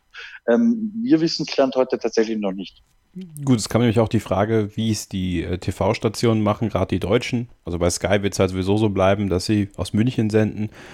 Und was RTL macht, weiß ich jetzt gerade nicht. Könnte ich mal ähm, bei den Kollegen nachfragen, wie es da aussieht. Aber auch da würde ich jetzt erstmal davon ausgehen, dass sie nicht an der Strecke sind. Also ich glaube nicht, dass, äh, dass jetzt super viele. Das macht ja auch nicht richtig viel Sinn. Nee. Weil, äh, sind wir mal ganz ehrlich, ähm, äh, äh, Interviews vorm Start glaube ich jetzt eher nicht, weil Social, Social Distancing und so weiter und Boxengasse erübrigt sich auch so ein bisschen. Also warum soll man da dann hinfahren, wenn sowieso nur begrenzt zu, ja, ähm, zugelassen sind? Äh, deswegen kann ich mir das nicht vorstellen. Vielleicht die Kommentatoren, aber jetzt glaube ich kein großartiges Team dahinter. Ja gut, die die Kommentatoren, die brauchst du ja theoretisch am allerwenigsten an der Strecke. Ja, ja, also sicher, das aber das könnte man, kann ich mir noch vorstellen. Aber kann es ja. auch genau andersrum sein dass sie. Äh, Vielleicht machen die auch gewisse schicken. Dinge, was du mit irgendwie, äh, jetzt übertrieben gesagt, mit iPhone schalten oder so. Mhm. Da hat sich ja der, der TV-Konsument ganz gut dran gewöhnt in den letzten Wochen und Monaten. Mhm. Ähm, vielleicht wird man auch da pfiffig. Also für, für mich würde es Sinn ergeben, aber das ist jetzt pure Spekulation. Ja? Ähm, Sky, und mit Sky meine ich jetzt nicht Deutschland, sondern Sky UK, das ist ja ein großes Netzwerk, da hängt auch Italien dran und Deutschland dran. Ähm, die sind ja der größte Zahler für die TV-Rechte. Ähm, und dadurch, dass sie englisch sind, halt auch multinational nutzbar sozusagen. Ich könnte mir gut vorstellen, dass ein ähm, paar Sky-Leute da vor Ort geschickt werden und die dann äh, auch fürs Weltsignal genutzt werden dürfen, also von anderen.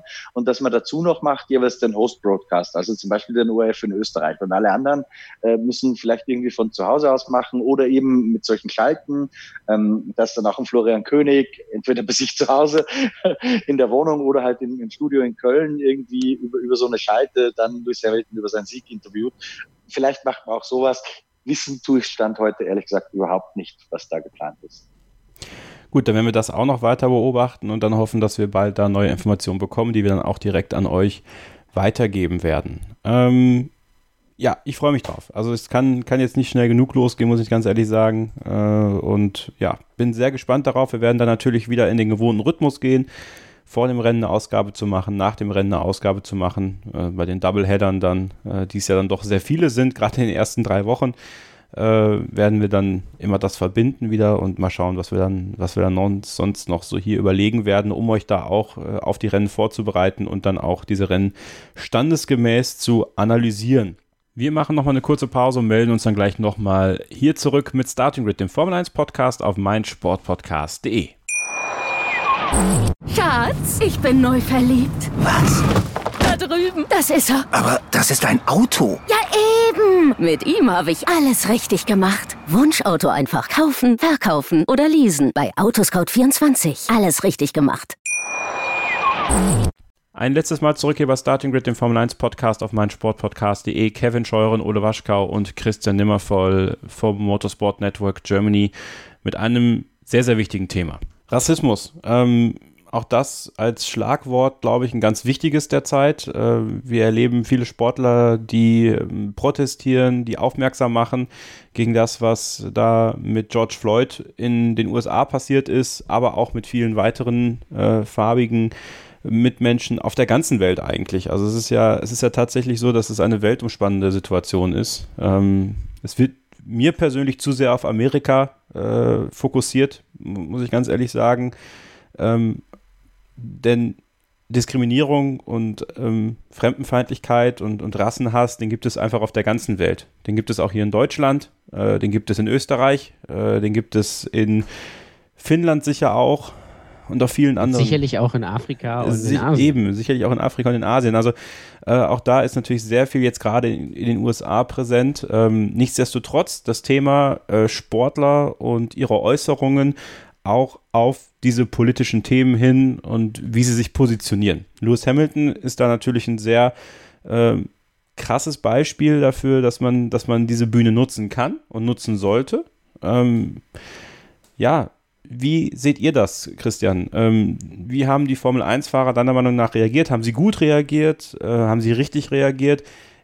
Ist es auch verständlich, dass manche nicht reagieren, deiner Meinung nach? Wie stehst du dazu? Also erstmal finde ich es persönlich sehr, sehr gut, was Lewis Hamilton da gerade macht, ja, weil er, er schafft unter seinen Fans, die sich vielleicht sonst gar nicht so oder einige davon vielleicht gar nicht so für das Thema interessieren, äh, schafft er Aufmerksamkeit für ein Thema, was seiner und meiner Meinung nach gesellschaftlich sehr, sehr wichtig ist. Ähm, deswegen finde ich das positiv.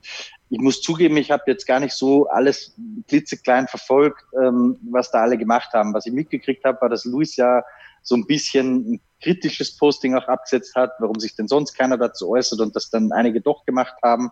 Ähm, die Formel 1 hat sich geäußert, Mercedes, Charles Leclerc, also viele, viele Fahrer haben dann auch was dazu abgesendet. Ich finde das gut, ähm, weil das ist halt für einen Zweck, der meines Erachtens gut ist und wichtig ist. Und mich hat es immer gestört, äh, dass die Formel-1-Fahrer bei politischen Themen immer quasi auf, auf stumm geschaltet haben, ähm, weil sie sich einfach nicht die Finger verbrennen wollten. Ich finde das positiv, was da gerade passiert. Ähm, ich finde auch sehr positiv, dass Lewis Hamilton da echt trommelt und sich auch äh, klar gegen Donald Trump zum Beispiel positioniert. Äh, ja, sehr viel mehr fällt mir dazu ehrlich gesagt nicht ein. Das ist jetzt nicht mein Fachgebiet, äh, gesellschaftliche Dinge zu analysieren. Aber ich selbst finde das sehr, sehr positiv. Ole, wie hast du es wahrgenommen? Mm, ja, ich glaube, es ist wichtig, dass Lewis Hamilton das macht, weil er auch die Strahlkraft hat. Ähm, und er natürlich, äh, nein, betroffen ist er nicht, aber es ist irgendwie logisch, aufgrund seiner Hautfarbe, dass er sich dazu äußert in gewisser Weise. Ähm, ob sich jetzt andere dazu äußern oder nicht, wenn man jetzt ehrlich, so ein bisschen ist es auch egal, weil das ist ja so ein bisschen sowieso so. Nur wenn man jetzt irgendeinen Hashtag benutzt oder irgendein schwarzes Bild postet oder man sagt, Rassismus ist doof, gibt es danach dann genauso Rassismus wie vorher auch. Äh, also da muss man schon ein bisschen mehr tun, als was ins Internet zu schreiben. Und ähm, aber natürlich, das sind Fahrer, die in der Öffentlichkeit stehen und natürlich auch Leute mit einer großen Reichweite und Charles Leclerc etc. Äh, wenn jetzt sich Antonio Giovinazzi dazu äußern würde, glaube, die Wellen wären jetzt nicht so hoch, einfach weil er jetzt nicht die Reichweite hat. Aber ähm, klar, es ist, glaube ich, schon gut, dass, äh, dass das gemacht wird, dass darauf aufmerksam gemacht wird, weil da eben viele Leute dabei sind. Und wenn Lewis Hamilton sagt, ähm, so und so sieht es aus, dann trifft das, glaube ich, schon, schon äh, auch die Richtigen, sodass sie das auch dann leben. Darum geht es ja letztendlich auch so ein bisschen. Äh, mal gucken, wie es dann nächste Woche ist oder wenn es dann wieder losgeht. Ob es dann immer noch der Fall ist oder ob dann wieder andere Sachen aktuell sind, das ist wieder so eine andere Sache. Das, das hat ja sehr viele Facetten. Ich fand nur diese Äußerung von ihm doch interessant, dass er sagt, ähm, äh, die Formel 1 ist ein von Weißen dominierter Sport. Und in gewisser Weise stimmt das. Das, äh, das ist so, aber das, ja, das äh, ist Fußball zum Beispiel auch. Äh, und aktuell ist natürlich die Formel 1 ein Sport, der von äh, einem Nicht-Weißen dominiert wird. Ähm, die Formel 1 ist aber trotz aller äh, ja, europäischen Prägung, weil sie ist ja sehr stark europäisch geprägt und ist halt sehr teuer und man sieht halt kein ähm, Team aus Afrika, was irgendwie auch ein bisschen logisch ist, aufgrund der Herkunft von, von Motorsport so. Aber die Formel 1 ist im Gegensatz zu vielen anderen Sportarten doch sehr multikulturell. Also es gibt Mexikaner, die mitfahren, äh, es gibt äh, viele Asiaten, die dabei waren, ähm, es gibt viele Europäer, es gibt äh, Afrikaner gab es ja auch, Südafrikaner. In den 70ern gab es ja sogar eine südafrikanische Formel 1. Ist natürlich sehr britisch geprägt, aber auch das gab es. Ähm, und das ist ja zum Beispiel im Fußball nicht so. Klar, es gibt viele Fußballspieler, die aus verschiedenen Nationalitäten, aber wenn, sich, wenn man sich mal auf der großen Bühne anguckt, wer gut ist, dann ist die Weltmeisterschaft eigentlich eine Europameisterschaft mit Argentinien und Brasilien. Und sonst kommt da nichts. Und das ist in der Formel 1 zum Glück anders. Es ist natürlich trotzdem wie fast jede Sportart, die wir uns angucken, ähm, oder ich sage mal sogar alle, äh, sehr europäisch geprägt oder äh, amerikanisch, wenn man dort halt wohnt. Ähm, aber deswegen ist es eine sehr interessante Äußerung, weil stimmt schon. Ähm, aber äh, er meinte ja auch generell, dass die Formel 1 immer so ein bisschen schweigt. Ähm, jetzt hat man natürlich einen Deal mit Aramco, vielleicht jetzt ja, nicht so, oder mit generell Saudi-Arabien, ja. vielleicht ja. nicht so das seriöseste Land der, äh, der Welt. Das ist dann wieder äh, sehr interessant. Da sagt er halt aber, nichts, also so. so. nebenbei. Also. Aber er wird natürlich am äh, 3. April, äh, 3. April, ja, schön wär's, am äh, 3. Juli wieder im Auto sitzen und er wird natürlich äh, gewinnen. Ja, und mal gucken, ob er dann äh, bei der Siegerehrung was macht. Ich glaube nicht, weil das Thema dann, und das ist ja leider immer so, äh, ja. jetzt, jetzt ist es aktuell und jetzt sind wir mal so ein bisschen gegen Rassismus. Wochenende ist dann wieder Bundesliga. Das reicht dann auch erstmal. Davor haben wir Sexismus bekämpft, davor hat der äh, äh, Regenwald gebrannt. Aber das sind immer nur so eine Woche, wie der Hashtag trendet und dann ist auch mal wieder gut. Äh, bis dann wieder das nächste Mal der Fall ist. Und das muss, wenn dann halt, muss man es langfristig machen, sowieso innerhalb der Gesellschaft. Und äh, ja, vielleicht setzt sich Lewis Hamilton ja auch danach dann mal wieder dafür ein. Oder auch andere. Ja. Also was, was ich gar nicht verstehen konnte in dem Kontext war, das ist aber jetzt gar nicht so sehr ein reines Formel-1-Thema oder überhaupt kein Formel-1-Thema eigentlich, aber diese Initiative, ich weiß gar nicht, wie der Hashtag dazu war, einfach nichts zu posten. ja, Entschuldigung, weil das geht ja völlig am Thema vorbei. Blackout das heißt ja, du, du erreichst einfach niemanden mit, mit keiner Botschaft. Äh, wo, wo das, was für einen guten Zweck tun soll, ähm, erschließt sich mir ehrlich gesagt überhaupt nicht. Ähm, ich verstehe schon die Geste dahinter, ja.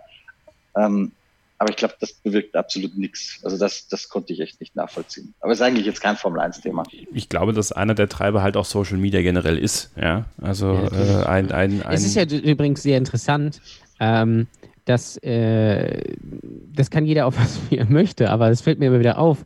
Man sieht immer irgendwelche Videos von irgendwelchen Demonstranten, man sieht immer nur einen kleinen Ausschnitt, aber jeder, jeder, der da steht, hat sein Handy in der Hand und Ja. filmt. Und das, das weiß ich dann halt auch immer nicht, wo, wo ich mir denke, pack das Handy ein, mach mal was. Ja, das ist, das ist natürlich ein Trend unserer Zeit. Man möchte immer was zeigen und man macht sicherlich auch vieles immer nur für irgendwelche Likes und, und Klicks und so. Das ist halt auch sehr gefährlich in dieser Situation, weil es dann von der Sache eigentlich ablenkt.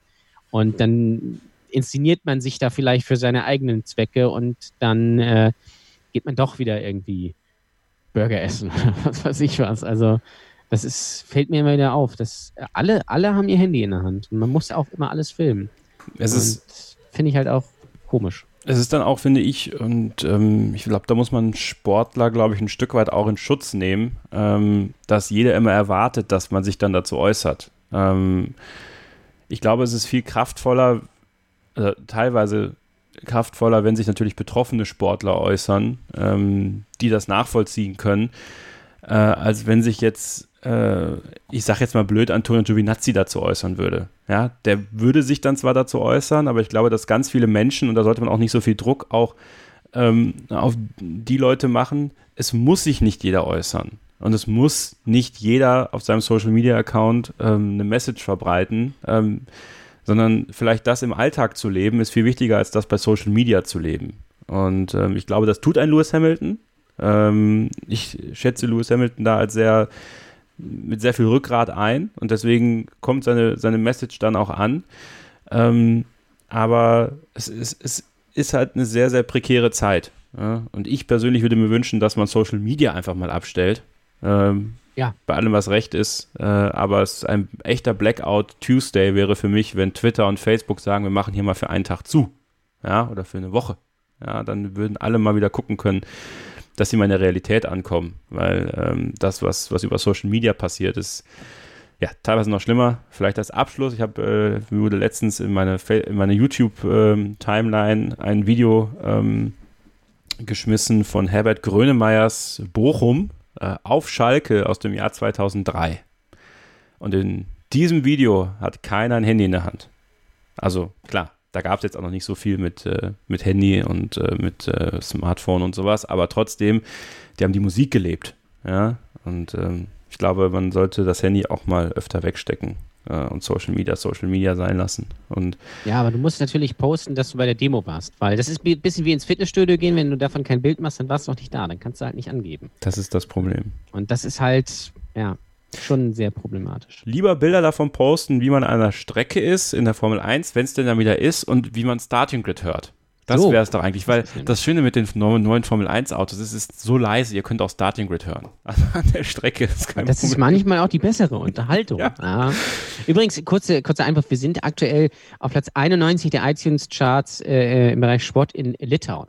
In Litauen. Ja, guck mal.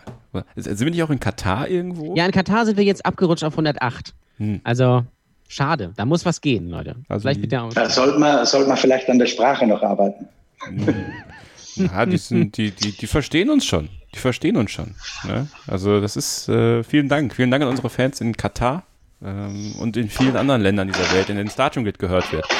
Wir machen Schluss. Das ist übrigens jetzt, jetzt ganz im Ernst. Ähm, oder wollen wir noch eine Pause machen, Kevin? Wie sieht dein Masterplan aus gerade? Ja, wir machen jetzt, wir machen jetzt, wir machen danach Schluss. Das Take ist eh Okay. schon zu lang. Krieg eh schon Ärger von der Redaktion.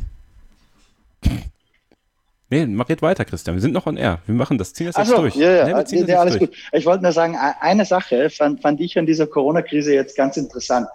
Ich bin ja immer ein Verfechter der Idee, dass zu viele Rennen nicht gut sind. Ähm, weil, weil die Zeit einfach abhanden kommt, besonders bei den Back-to-Backs, dass man Geschichten erzählt ja, und Leute fesselt. Und mit diesen Geschichten auch Heldensagen so ein bisschen aufbaut. Ich finde, dass diese sechs Monate ohne Rennen gar nicht so wehgetan haben, äh, wie man vielleicht meinen hätte können, weil so viele Menschen haben plötzlich Zeit, äh, irgendwelche Podcasts, die wirklich in die Tiefe gehen, zu hören lange Interviews. Ähm, selbst ich habe mir wieder alte Rennen angeschaut. Ja. Ich habe jetzt wieder angefangen, ein bisschen Sport zu machen, so am, am Laufband und habe mir dann gerade vorhin noch Mexiko 89 angeschaut. Auf die Idee wäre ich niemals gekommen, äh, wäre jetzt ein Rennen nach dem anderen. Ich finde, dass das auch was Positives hatte und dass man vielleicht darüber nachdenken sollte, das so ein bisschen mitzunehmen und ob es wirklich immer Back-to-Back-to-Back braucht äh, oder ob vielleicht der zwei Wochen Abstand, wo man ein bisschen was erzählen kann dazwischen auch, ähm, nicht vielleicht sogar ganz positiv ist für die Formel 1. Passend dazu nochmal ein Blick auf unsere Saisonwette, auf unsere Tipps. Wie viele Saisonrennen soll es denn geben? Ich habe den Zettel gerade mal rausgekramt. Christian sagt ja 20. Ja. ja. Ich war bei 15 und Ole bei 16. Ja, ich glaube. Ja, ich glaube. Äh, irgendwie so Renault und 20 Rennen, man, man, man Wetten waren schon mal besser. Also es wird ja auf jeden Fall wahrscheinlich noch zwei Rennen in Bahrain und zwei in Abu Dhabi geben. ja. Ähm, das ist auf jeden Fall für Abu Dhabi zweimal hintereinander wird ein Kracher, sage ich jetzt schon ganz ehrlich. Wird mega. Doppel, ähm, doppel, ich würde doppelte Punkte vergeben. Ich würde was wagen. Ja, das wird natürlich noch halbwegs spannend. Ähm, Übrigens, Bahrain, glaube ich, also habe ich mal wo aufknappt, äh, man möge mich da jetzt nicht drauf festnageln, aber es, es läuft so ein bisschen darauf raus, dass Bahrain vielleicht Saisonfinale wird. Ah, ähm, okay. Und die haben bei einem Doppel-Grand Prix natürlich eine coole Möglichkeit, weil da gibt es ja auch diese längere Schleife, die sie einmal gefahren sind. Ja. Stimmt. Das heißt, ja. die haben tatsächlich die Möglichkeit, auf zwei unterschiedlichen Streckenvarianten zu fahren. Das stimmt, das stimmt. Da wäre ich, wär ich sehr gespannt drauf. Aber äh, da wirst du vielleicht noch ein bisschen Japan, könnte ich mir noch vorstellen. China vielleicht noch, aber dann war es das, glaube ich, auch schon. USA safe nicht. Brasilien mh, hm, kann man natürlich durchprügeln, ähm, im wahrsten Sinne. Äh, wird aber schwierig. Mexiko, gut, Mexiko könnte man vielleicht noch machen. Ja, Mexiko hat ja bestätigt, 1.11. Ja, okay. Okay, ja, dann Mexiko auf jeden Fall, aber viel mehr wären es dann, glaube ich, auch nicht. Also Singapur ist ja abgesagt, Russland. Gut, in Russland findet man immer einen Weg, sage ich ganz ehrlich. Kann ich mir aber auch fast nicht vorstellen. Äh, und ja, Vietnam, hm, mal gucken. Also ein paar werden noch dazukommen, aber nicht so viel. Deswegen wird es auch übrigens sehr interessant, das vielleicht zum Abschluss, weil äh, dadurch, dass jetzt weniger Rennen in dieser Saison gefahren werden, höchstwahrscheinlich, zählt halt auch jedes Rennen. Ja. Also muss man eigentlich von, von Rennen 1 an da sein.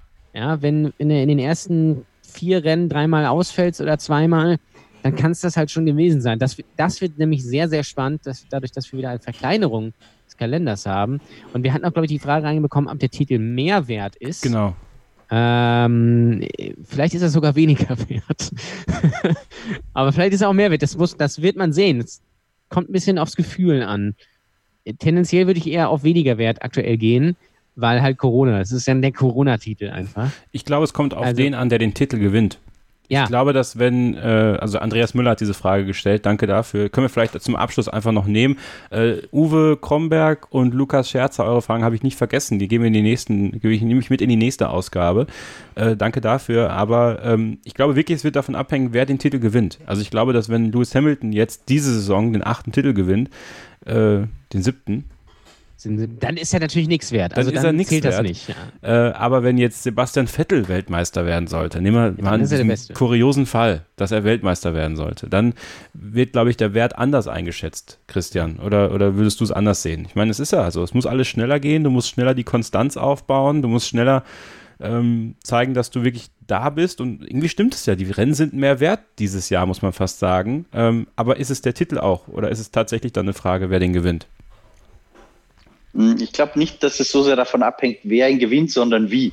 Okay. Wenn, wenn jetzt eine Situation auftaucht, ähm, wo dann, also ganz blöd wäre meiner Meinung nach, wenn zum Beginn der Saison noch gar nicht feststeht, ähm, wie viele Rennen gefahren werden. Das, das wäre so der Super-GAU, ja. Wenn, wenn die jetzt Österreich fahren und noch gar nicht wissen, ist dann nach den acht Europarennen Schluss oder geht's noch weiter? Weil äh, da, da bleibt irgendwie was hängen, was, was nicht fair. Ich meine, letztendlich fahren alle die gleiche Anzahl Rennen, aber Ihr wisst, was ich meine, glaube ich. Das wäre irgendwie komisch. Ähm, und, und blöd wäre halt auch, äh, wenn dann vielleicht offen ist, äh, gibt es jetzt noch sechs Rennen oder nur noch vier und dann äh, ist ein Motorschaden von einem der Titelaspiranten der dann aber ja anders vielleicht noch zwei Rennen gehabt hätte, um das wieder wettzumachen und so vielleicht nicht. Also das, das ist ein Szenario, das sollte man unbedingt vermeiden. Ich glaube, dass es sehr, sehr wichtig ist, dass vor dem ersten Rennen feststeht, ähm, wie viele Rennen gefahren werden. Ich mein, das, ansonsten bleibt irgendwas ein bisschen hängen für mich. Dass jetzt, äh, wenn es ein Weltmeister ist, der jetzt nicht unbedingt Lewis Hamilton heißt, äh, das automatisch weniger wert ist, das würde ich so gar nicht sagen. Wenn, wenn einer jetzt die Saison durchfährt und Hamilton jetzt acht Rennen gewinnt, alle, ähm, und dann ist nach Europa Schluss, dann ist er auch ein verdienter Weltmeister, meiner, meiner, meiner Meinung nach. Ich meine, wenn nach den acht Rennen Schluss ist, gibt es ja keinen Weltmeister. Wir brauchen ja acht Rennen, mindestens auf drei Kontinenten. Mhm. Also das wird nicht ganz klappen. Aber ich habe ich hab, ja. ich hab mich aber gefragt, muss man, also kann, können die das nicht so biegen, dass man zum Beispiel äh, in Imola den großen Preis von China fährt? Und dann sagt, ja, wir haben ja ein Rennen in China gehabt, so nach dem Motto. Geht alles. Geht alles. Ja, ne? also, also ich glaube, in solchen Ausnahmezeiten gibt es für fast alles Lösungen. Ähm, vielleicht weicht man da auch einfach mal von den FIA-Statuten dann ein bisschen ja, ab, aber es wäre natürlich nicht gut. Wir werden das beobachten. Wir werden in der nächsten Ausgabe darüber quatschen. Und äh, vielen Dank, dass ihr heute unseren Redebedarf ausgehalten habt. Ja, also äh, ich glaube, äh, ich habe es in unserer Facebook-Gruppe richtig beschrieben. Wir müssen reden. Es musste vieles mal raus und das haben wir heute gemacht. Haben uns mal die Zeit genommen und euch ein bisschen was mit auf den Weg gegeben. Folgt uns bei Twitter, wenn ihr wollt, at StartingGridF1 für unseren Podcast-Kanal, at Ole Waschkau, at Kevin-Scheuren, at MST-Christian N. Christian könnt ihr auch bei Facebook folgen äh, und da äh, an seinen Gedanken teilhaben. Gerne auch natürlich die Portale des Motorsport Network Germany. Und an dieser Stelle bedanke ich mich ganz herzlich bei dir, Christian, und freue mich schon aufs nächste Mal. Bitte gerne, ich mich auch. Und äh, das letzte Wort hat, ja, auch heute, wie immer, Ole Waschkau. Ja, ich hoffe, es hat euch gefallen. Wir haben, glaube ich, jetzt alles, was für so die Zeit äh, war, äh, besprochen. Freue mich, dass es wieder losgeht. Schade, dass es noch ein Monat ist. Also könnte jetzt auch Sonntag losgehen, finde ich, oder? Ähm, aber ich glaube, der Monat wird dann auch noch schnell geräumig und dann heißt es jetzt wieder, endlich wieder Get in there, Lewis. Fantastic Drive, Mate. Da freue ich mich sehr drauf. Äh, freue mich sehr auf den siebten WM-Titel von Lewis Hamilton. Na, aber vielleicht kommt auch alles ganz anders. Die Saison ist anders und äh, bin ich sehr gespannt drauf. Hoffe ihr auch. Wenn ihr da mitdiskutieren wollt, dann kommt in unsere Gruppen. Und äh, ja, dann hören wir uns auch beim nächsten Mal hier wieder. Und bis dahin gilt natürlich immer nur eins: Keep Racing. Schatz, ich bin neu verliebt. Was? Da drüben. Das ist er. Aber das ist ein Auto. Ja, eben. Mit ihm habe ich alles richtig gemacht. Wunschauto einfach kaufen, verkaufen oder leasen. Bei Autoscout24. Alles richtig gemacht. Starting Grid. Die Formel 1 Show mit Kevin Scheuren und Ole Waschkau. In Zusammenarbeit mit motorsporttotal.com und Formel1.de. Keep Racing. Auf meinsportpodcast.de. Schatz, ich bin neu verliebt. Was? Da drüben. Das ist er. Aber das ist ein Auto. Ja, eben. Mit ihm habe ich alles richtig gemacht. Wunschauto einfach kaufen, verkaufen oder leasen. Bei Autoscout24. Alles richtig gemacht.